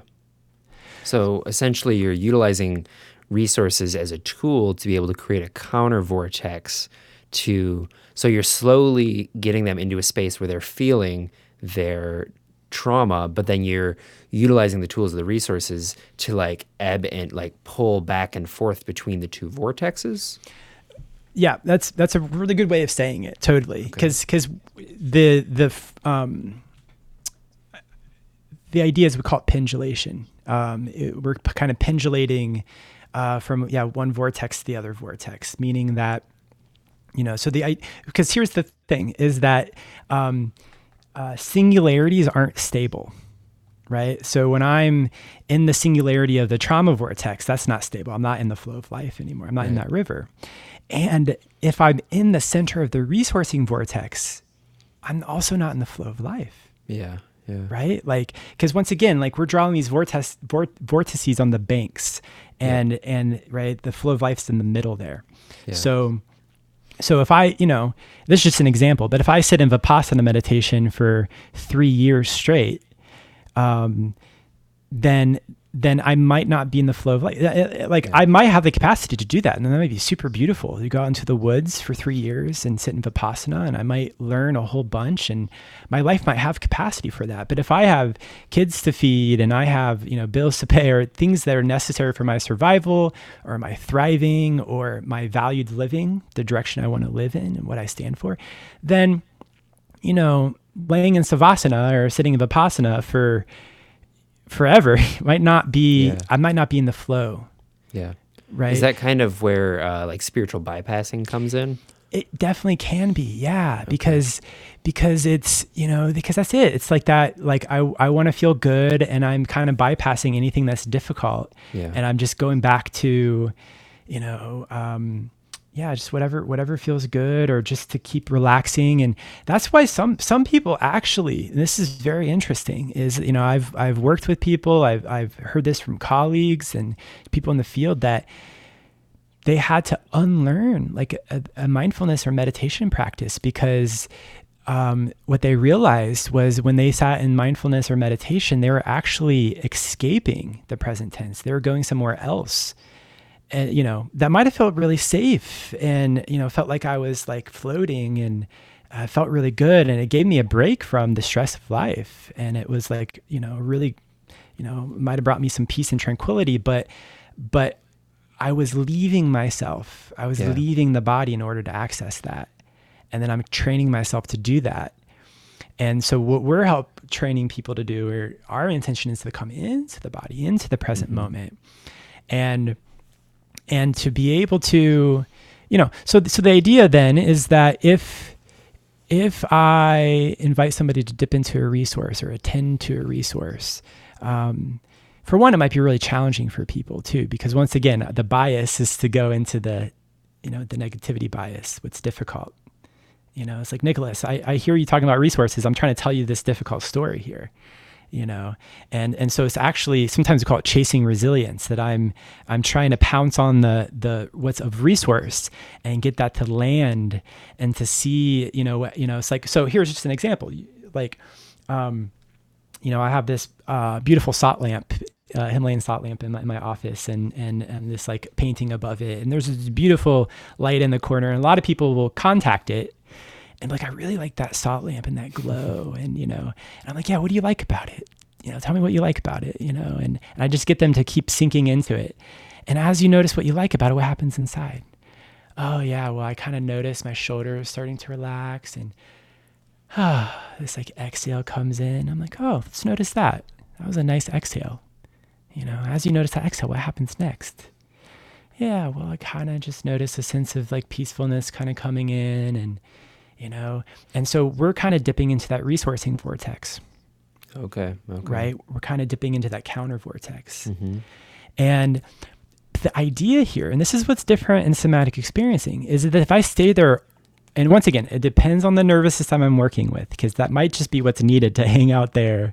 Yeah. And, um, you know, but a lot of times, like if I spend the whole session just resourcing them and hanging out with feels good and you know, then they you know, they, they leave the session at the end. They're like, wow, I feel really good, Nicholas. This feels great. It feels so peaceful and I can just go to sleep and, you know, but what's probably going to happen is when they leave the session, this is what happens in yoga a lot of times too. They leave the, the yoga studio and then all of a sudden their nervous system contracts back up and a lot of stuff starts coming up you know because what happened is we kind of open them up you know and and and then this like trauma emerges like difficulty comes in or the system then rebounds and contracts a lot harder. Yeah. Um, so if you have a big expansion you know in this case of resourcing then then there might be a big contraction afterward. Yeah. It's almost like you don't really want to bring them into the center of the vortex of their resource um, but you want to be able to like ease in because like right. I mean, if you're using like the law of like the polarity, the more strong one vortex exactly. gets, the stronger the other one gets. So yep. it's not about like bringing them to that center and like, isn't this great? Don't you love this? and then they leave and then they're like, no, I'm miserable. right. You know? Right. And then they say, this isn't working. And, you know, yeah. I feel worse. And that's it. You said that very well. That That's exactly it. And, and so to me, this is my metaphor. It's like, to me, it's like I'm going skiing, you know, that's what it feels like because I'm, I'm dipping into the, the counter vortex, you know, dipping in and then I then dip into the you know the difficult vortex for a second and then i dip back into so that's what we call pendulation. Pendulation is actually uh, cycles of activation and then deactivation. Yeah, activation mm. then deactivation. Like activation being like arousal yep. you know and then whew, deactivation. And pendulation is the ultimate resource. Like in fact it's innate. It's it's what our nervous system's designed to do and it's what is it wants to do. Like that's why we trust the body's natural wisdom. Yeah, yeah. Right? Is we're trying to bring that back online. It wants to come back online. It just gets stuck. Isn't that uh, the measure of that called heart rate variability? Um, the ability for the nervous system to activate and then let go. Is that what that is?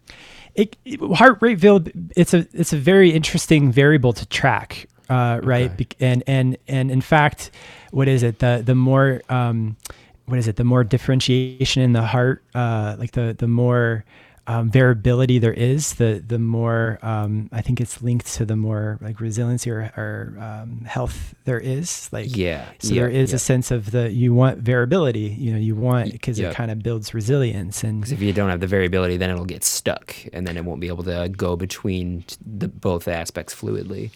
Right. right. That's it. Right. And, that, and that's right. Because what's interesting is when you when you take an inhale, it actually is um, uh, speeding up the heart, and when you take an exhale, it's slowing down the heart, putting a brake on mm-hmm. the heart. Um, that's why it's so interesting. But in somatic work, I don't focus on inhales. I don't say, "Hey, let's take a deep breath," or when when a client is actually uh, uh, you know, experiencing an anxiety attack, like you don't want to take a deep breath because yeah, it's yeah. actually going to speed the heart up mm-hmm. and it's going to create this, you know, a variable of oxygen that actually creates a sympathetic spike, you yep. know, arousal yep. spike. So we actually focus on that exhale sometimes because it's it's slowing the system down and and a lot of mm-hmm. times in trauma that's what we're, we're trying to get the system to learn how to do because the idea is can i so so if I'm so if I'm in the stream, so so we'll take the river down to a stream where it's slower, it's more shallow, right? Yeah. And and like because here's how slow that we're we're going. Like, well, and before I say that, maybe if it's okay, like just really quickly talk about titration, mm-hmm. and and so Peter Levine borrows the word titration from chemistry, um, how I understand it, and so in chemistry, if you have a acid and a base, a particular acid and base, I can't think of the name right now on the top of my head. Um, I'm not a chemist, but with with this acid and base, if you combine them together all at once, kablooey, hazardous, destructive. Like you don't want to do that. You know, you'll burn down the lab. they tell you don't do that. But if you take one drop of that acid and you drop it into the base, there's a fizzle, and then it settles then you take another drop and you put it in, and there's a fizzle, there's an activation, but then it settles, right? That one drop at a time is what we call titration. And with this very, very particular acid and base, what, what happens is that if you keep titrating, salt builds around the edges and uh, like it, and water starts forming. It turns into a saline saltwater solution, which is the building blocks of life. Mm. So you have the same ingredients combined all at once that is very destructive. But through titration, not only does it remain stable, but it turns into the building blocks of life. Wow. You know? And and so the point being is that beaker is a container. And so you're having just enough, a titrated drop, just enough activation, fizzle, but it's not overwhelming the beaker. You know, mm-hmm. it's not bubbling out, you know, it's it's just the container can contain it you know like in other words the nervous system has the capacity to be present with this amount of stimulation and then there is a settling that can happen mm. you know and and so that's kind of what we're doing is that we're we're slowing things way way way down and we're uh you know so the met the metaphor is like you know if i'm in a stream and um let's say way down the stream is a is a waterfall and but I'm far enough upstream that I'm completely safe, and in fact, I can barely hear it. um, and in fact, I'm safely on the bank. Like this is kind of a different metaphor together, uh, similar but different. But I'm on the bank. I'm safe. I'm fully rooted. I'm grounded. I'm stable. And then it's like I start looking toward the waterfall, and, and that represents tr- trauma. It's difficult. And so maybe we slow things down enough where I'm not even I'm not even in the, in the the water yet. Uh, like I'm way upstream. I'm just turning to look that, okay, yeah, there's some difficult stuff over there. And then I look back, I'm safe, it's resource. And then maybe I build up enough resiliency, enough capacity that I can go and I put my big toe in the water. When I put my big toe in the water, I'm far enough upstream that I'm actually safe, but I can feel that pull of the mm-hmm. waterfall just a little yeah. bit, right? And then I put my big toe back out of the water. I'm safely on the bank. You know, I'm, I'm resource. I'm on the resourcing side of the bank, and um, but eventually, I, through titration, maybe I get to the point I can put both feet in the water, and I'm like, whoa, this is wobbly. You know, I can feel the pull of the that trauma vortex, but I can stay present to this experience. I have enough mm. capacity to track it. And then when I need to take a break, you know, I can I can take a step back out, put both feet back on land. And so that's kind of what we're trying to do is, you know, to build enough capacity, enough capacity to be in the present moment that I can feel the edges of that trauma vortex, that pull, without without getting swooped up in it. Hmm. Just to sense it and feel it, you know, and then honor my limit, honor my capacity. And then and then either naturally because what wants to happen is like the the counter vortex just opens up automatically like and i'll like i'll dip into some difficulty just for a few moments. And then an exhale comes in you know or i put my hand on my heart and find resources naturally innately and then a resource comes in and there's a there's a deactivation. Or if needed i can call upon a resource um, you know uh, voluntarily. Like i can you know just turn my attention to an internal or external resource to get my system to deactivate. But the idea is we're doing these really small pendulation cycles to feel a little bit of that pull of the trauma vortex, but then to get it to deactivate, pendulate back, and then to pendulate back towards something difficult, you know, and then um, and then slowly, you know, through pendulation, I can handle more and more charge, more and more energy, mm. and I can.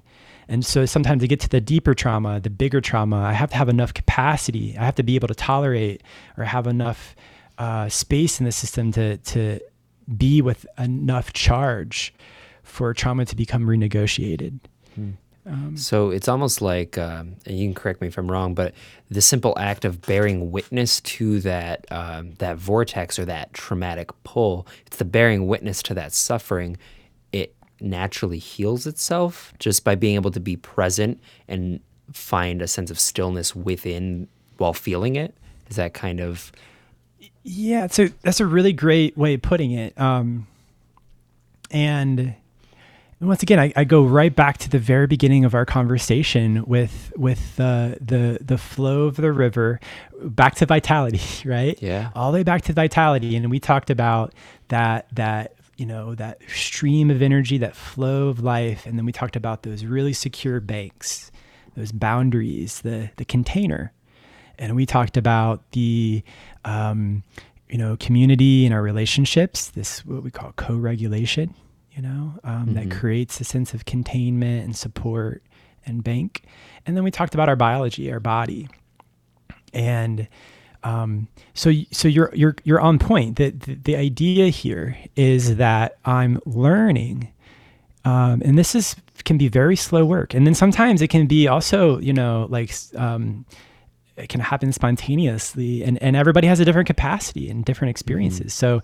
it could be over the course of many months or years or it could just be in a matter of a few sessions. Like but but the idea here is yeah i'm learning to be with that difficulty that um you know so so let's get, let's get, let's make it practical here. Let, like let's talk about an example. So let's say oh okay here we go. This this would be helpful. Um let's say i start feeling sadness um, and and for me, I'm curious what it's like for you, but for me, I start feeling sadness um, in my heart, and I start feeling it rise up, you know, coming into the back of my eyes, and I start feeling the tear ducts kick in, and you know, and this energy that wants to come up and through the eyes, you know, almost like I'm to cry. Um, and but what's interesting is, and this is, you know, uh, um, I would say um, so. What's what's very natural for the nervous nervous system to do, it, and Freud I think said this all the way back when is we have this instinctual tendency to seek pleasure and avoid pain, something like that. It's a simplicity, yeah. Yeah. but so the idea here is anything that's unpleasant, the nervous system actually defends against it. So when this sadness starts to come in or get moved, or I either hit a pocket or I talk about something, you know, and all of a sudden this pocket of sadness starts to get activated. Like, so there's this energy coming up. Uh, but then my nervous system's like, ah, that's a lot. Or like, I don't know if I want to cry right now. Or I don't know if, you know, for me, like I, um, you know, I, my nervous system doesn't like to cry around other people. You know, it depends yeah. on the company I'm in. Yeah. You know, and but there's usually this part of me that keeps it in check, keeps mm-hmm. it back, right? And then only that, you can feel that constriction, right? That tightness in the chest yeah. and in the throat and the shoulders. Yeah. So that constriction is actually the nervous system defending against something uncomfortable and pleasant, which is completely natural.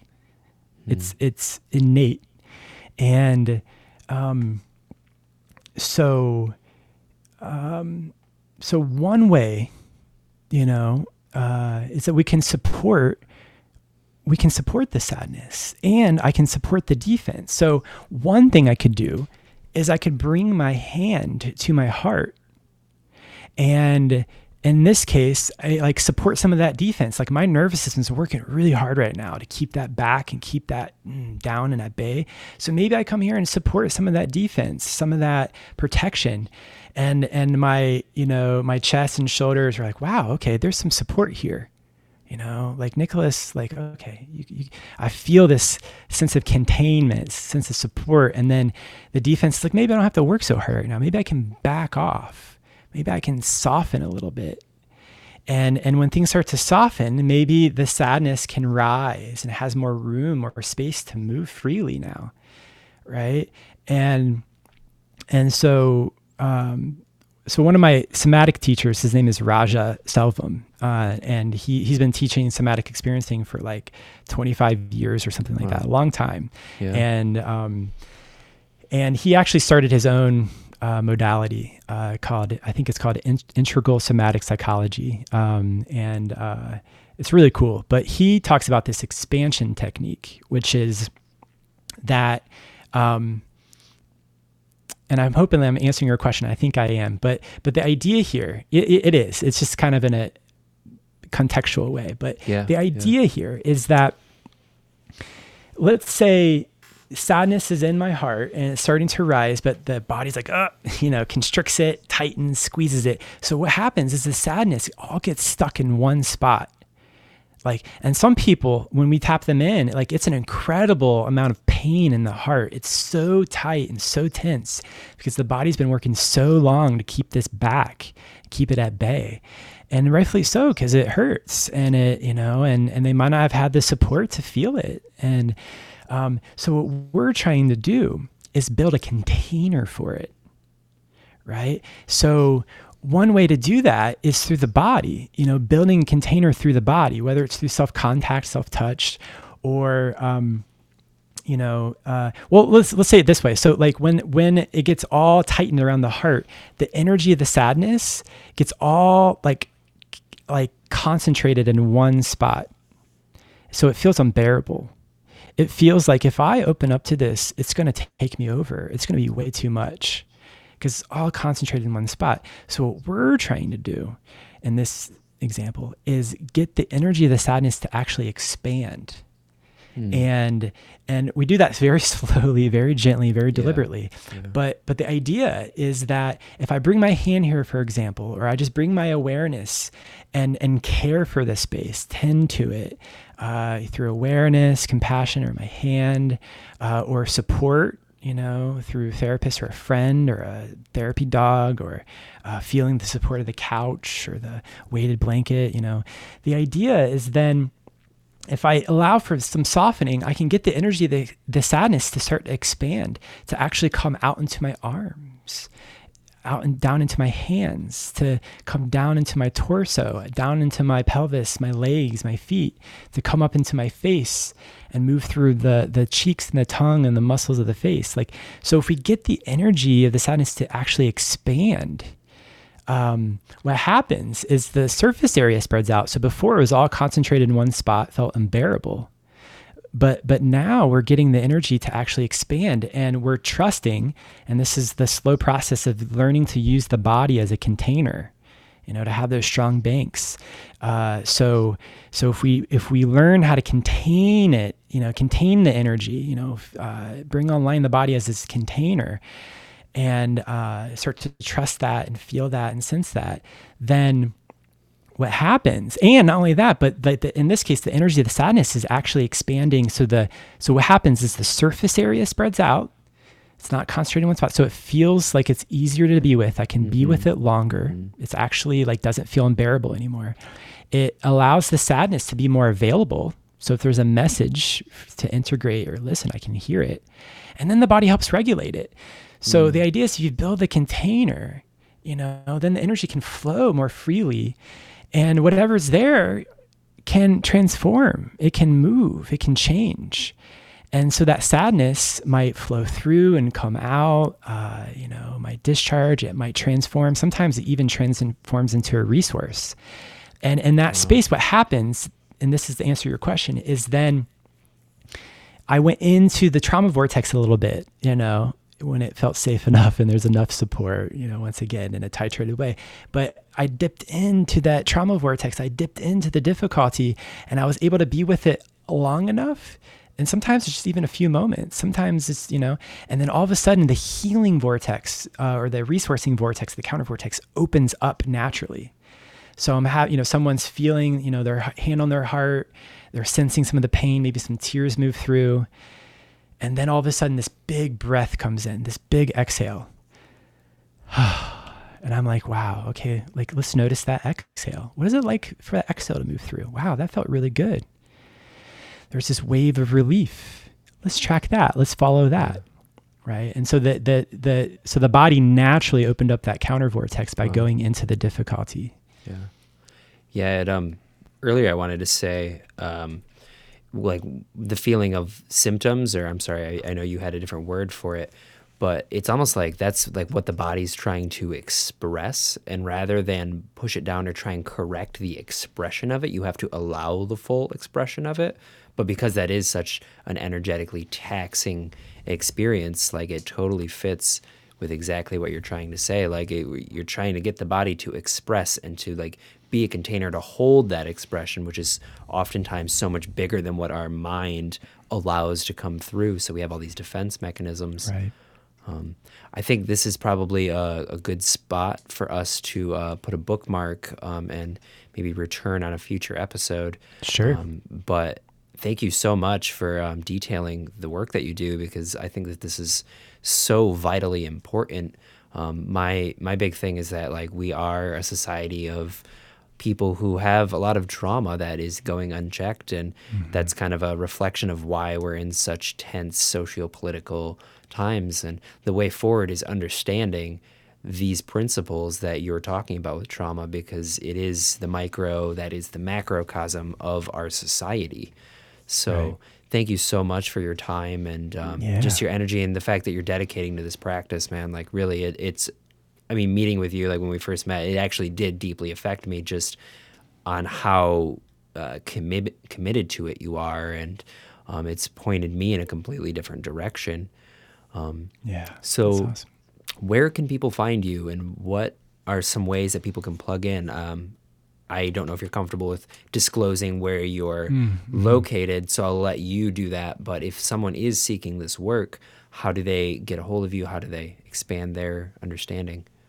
Yeah, for sure. Yeah, yeah. And once again, you know, it's a it's a pleasure to be here, and you know, yeah, I'm super passionate about this stuff, and and uh, you know, um, it's it's it's wonderful to be able to bring it, you know, more into the world, and um, you know, and to sit here with you and and to talk about what I what I'm passionate about, and and uh, um, so thank thank you for creating a container for for it to kind of bubble bubble up and bubble through, and um, yeah, you know, so I'm I'm located in Columbus, Ohio, and uh, I have a private practice here um, where I work with you know individuals, couples, and family. Um, you know, uh, mostly you know helping with with trauma and stress and um, and uh, you know attachment based uh, relational stuff that shows up in relationship and, and stuff like that. And um, and uh, yeah, and I have a I have a website, so I kind of have a, a, portal that I um, am slowly expanding and, and adding to, um, but it's it's just nicholasboltoncounseling.com. Um, and that's just the, uh, the the portal for my private practice work and has information about some of my counseling services. And um, soon I'm going to be uh, posting more like workshop opportunities where um, I'm going to be offering just more online uh, opportunities, w- ways to build you know community and um, you know little educational um, types type stuff. Um, there's a way to join my email list on there um, that I'm slowly getting together uh, to um, share just you know what I'm up to, more resources and stuff, and um, and I'm going to be starting my own podcast as well. Um, and so nice. you know, so it's it's really inspiring to be here and um, and to connect with you, and and this is really you know uh, inspiring me to you know bring bring this work you know more into the world and this is the best way i know how is yeah. you know um, you know to start having real conversations with people and um, yeah and so so if people go to my website um, and they sign up for my email list and um, and soon i'll have you know information about about the podcast and and um, you know and, and just different events and and things like that. And so right now, my services are actually like my counseling services are limited to people located in the state of Ohio, and that's for lic- licensing um, mm-hmm. limits and things like that. Um, but you know that that's why I want to start doing these workshops in the podcast, so I can actually bring um, this work out into the you know the the whole the whole world, you know, and um, and uh, yeah. So thank you for you know um, dropping in with me and having me on and creating a container for this. Um, it's really awesome. Of course. Yeah. Yeah. Anything I can do to help. I think your message should have as many channels as humanly possible because I think it is a really important one. And you're a good uh, container for it as well. Mm. You know, I can tell you've really spent a lot of time with the content, and uh, I think it shows in the way that you're able to speak about it. So I think your podcast is going to do really well. Um, and yeah, hopefully we can uh, keep intermingling and um, mm-hmm. continue sharing space. Totally. So yeah. um, for everybody, uh, I will have his your website posted with the description, so all of those details will be made available to you, uh, with like spelling and all that. So um, just look in the description, and you'll be able to get linked up. Awesome. Awesome. So thank you so much, Nicholas. I will talk to you very soon, my friend. All right. Sounds good. Yeah. Thank you. Right on. Mm. All right, thank you so much for joining us. I hope you enjoyed it as much as I enjoyed making it, and hopefully, you learned a little bit something just about um, the way that vitality operates in relation to trauma and how it may end up being blocked. Um, yeah, there's so much that you can do to research this. If this is something that speaks to you, I really suggest um, keeping an eye out on Nicholas's uh, platform that he has with his website, as well as looking into some of the books that we talked about. Uh, Peter Levine's Waking the Tiger is largely influential. Um, Stephen Porges' work with the polyvagal theory is something that has really enticed my curiosity. Um, Bessel van der Kolk with uh, The Body Keeps the Score. All of these books are absolutely incredible, and I, I really suggest them. Um, so thank you so much for listening. If you made it this far, you're the, the real MVP. You make the show possible. Thank you so much. Uh, we'll catch you next week.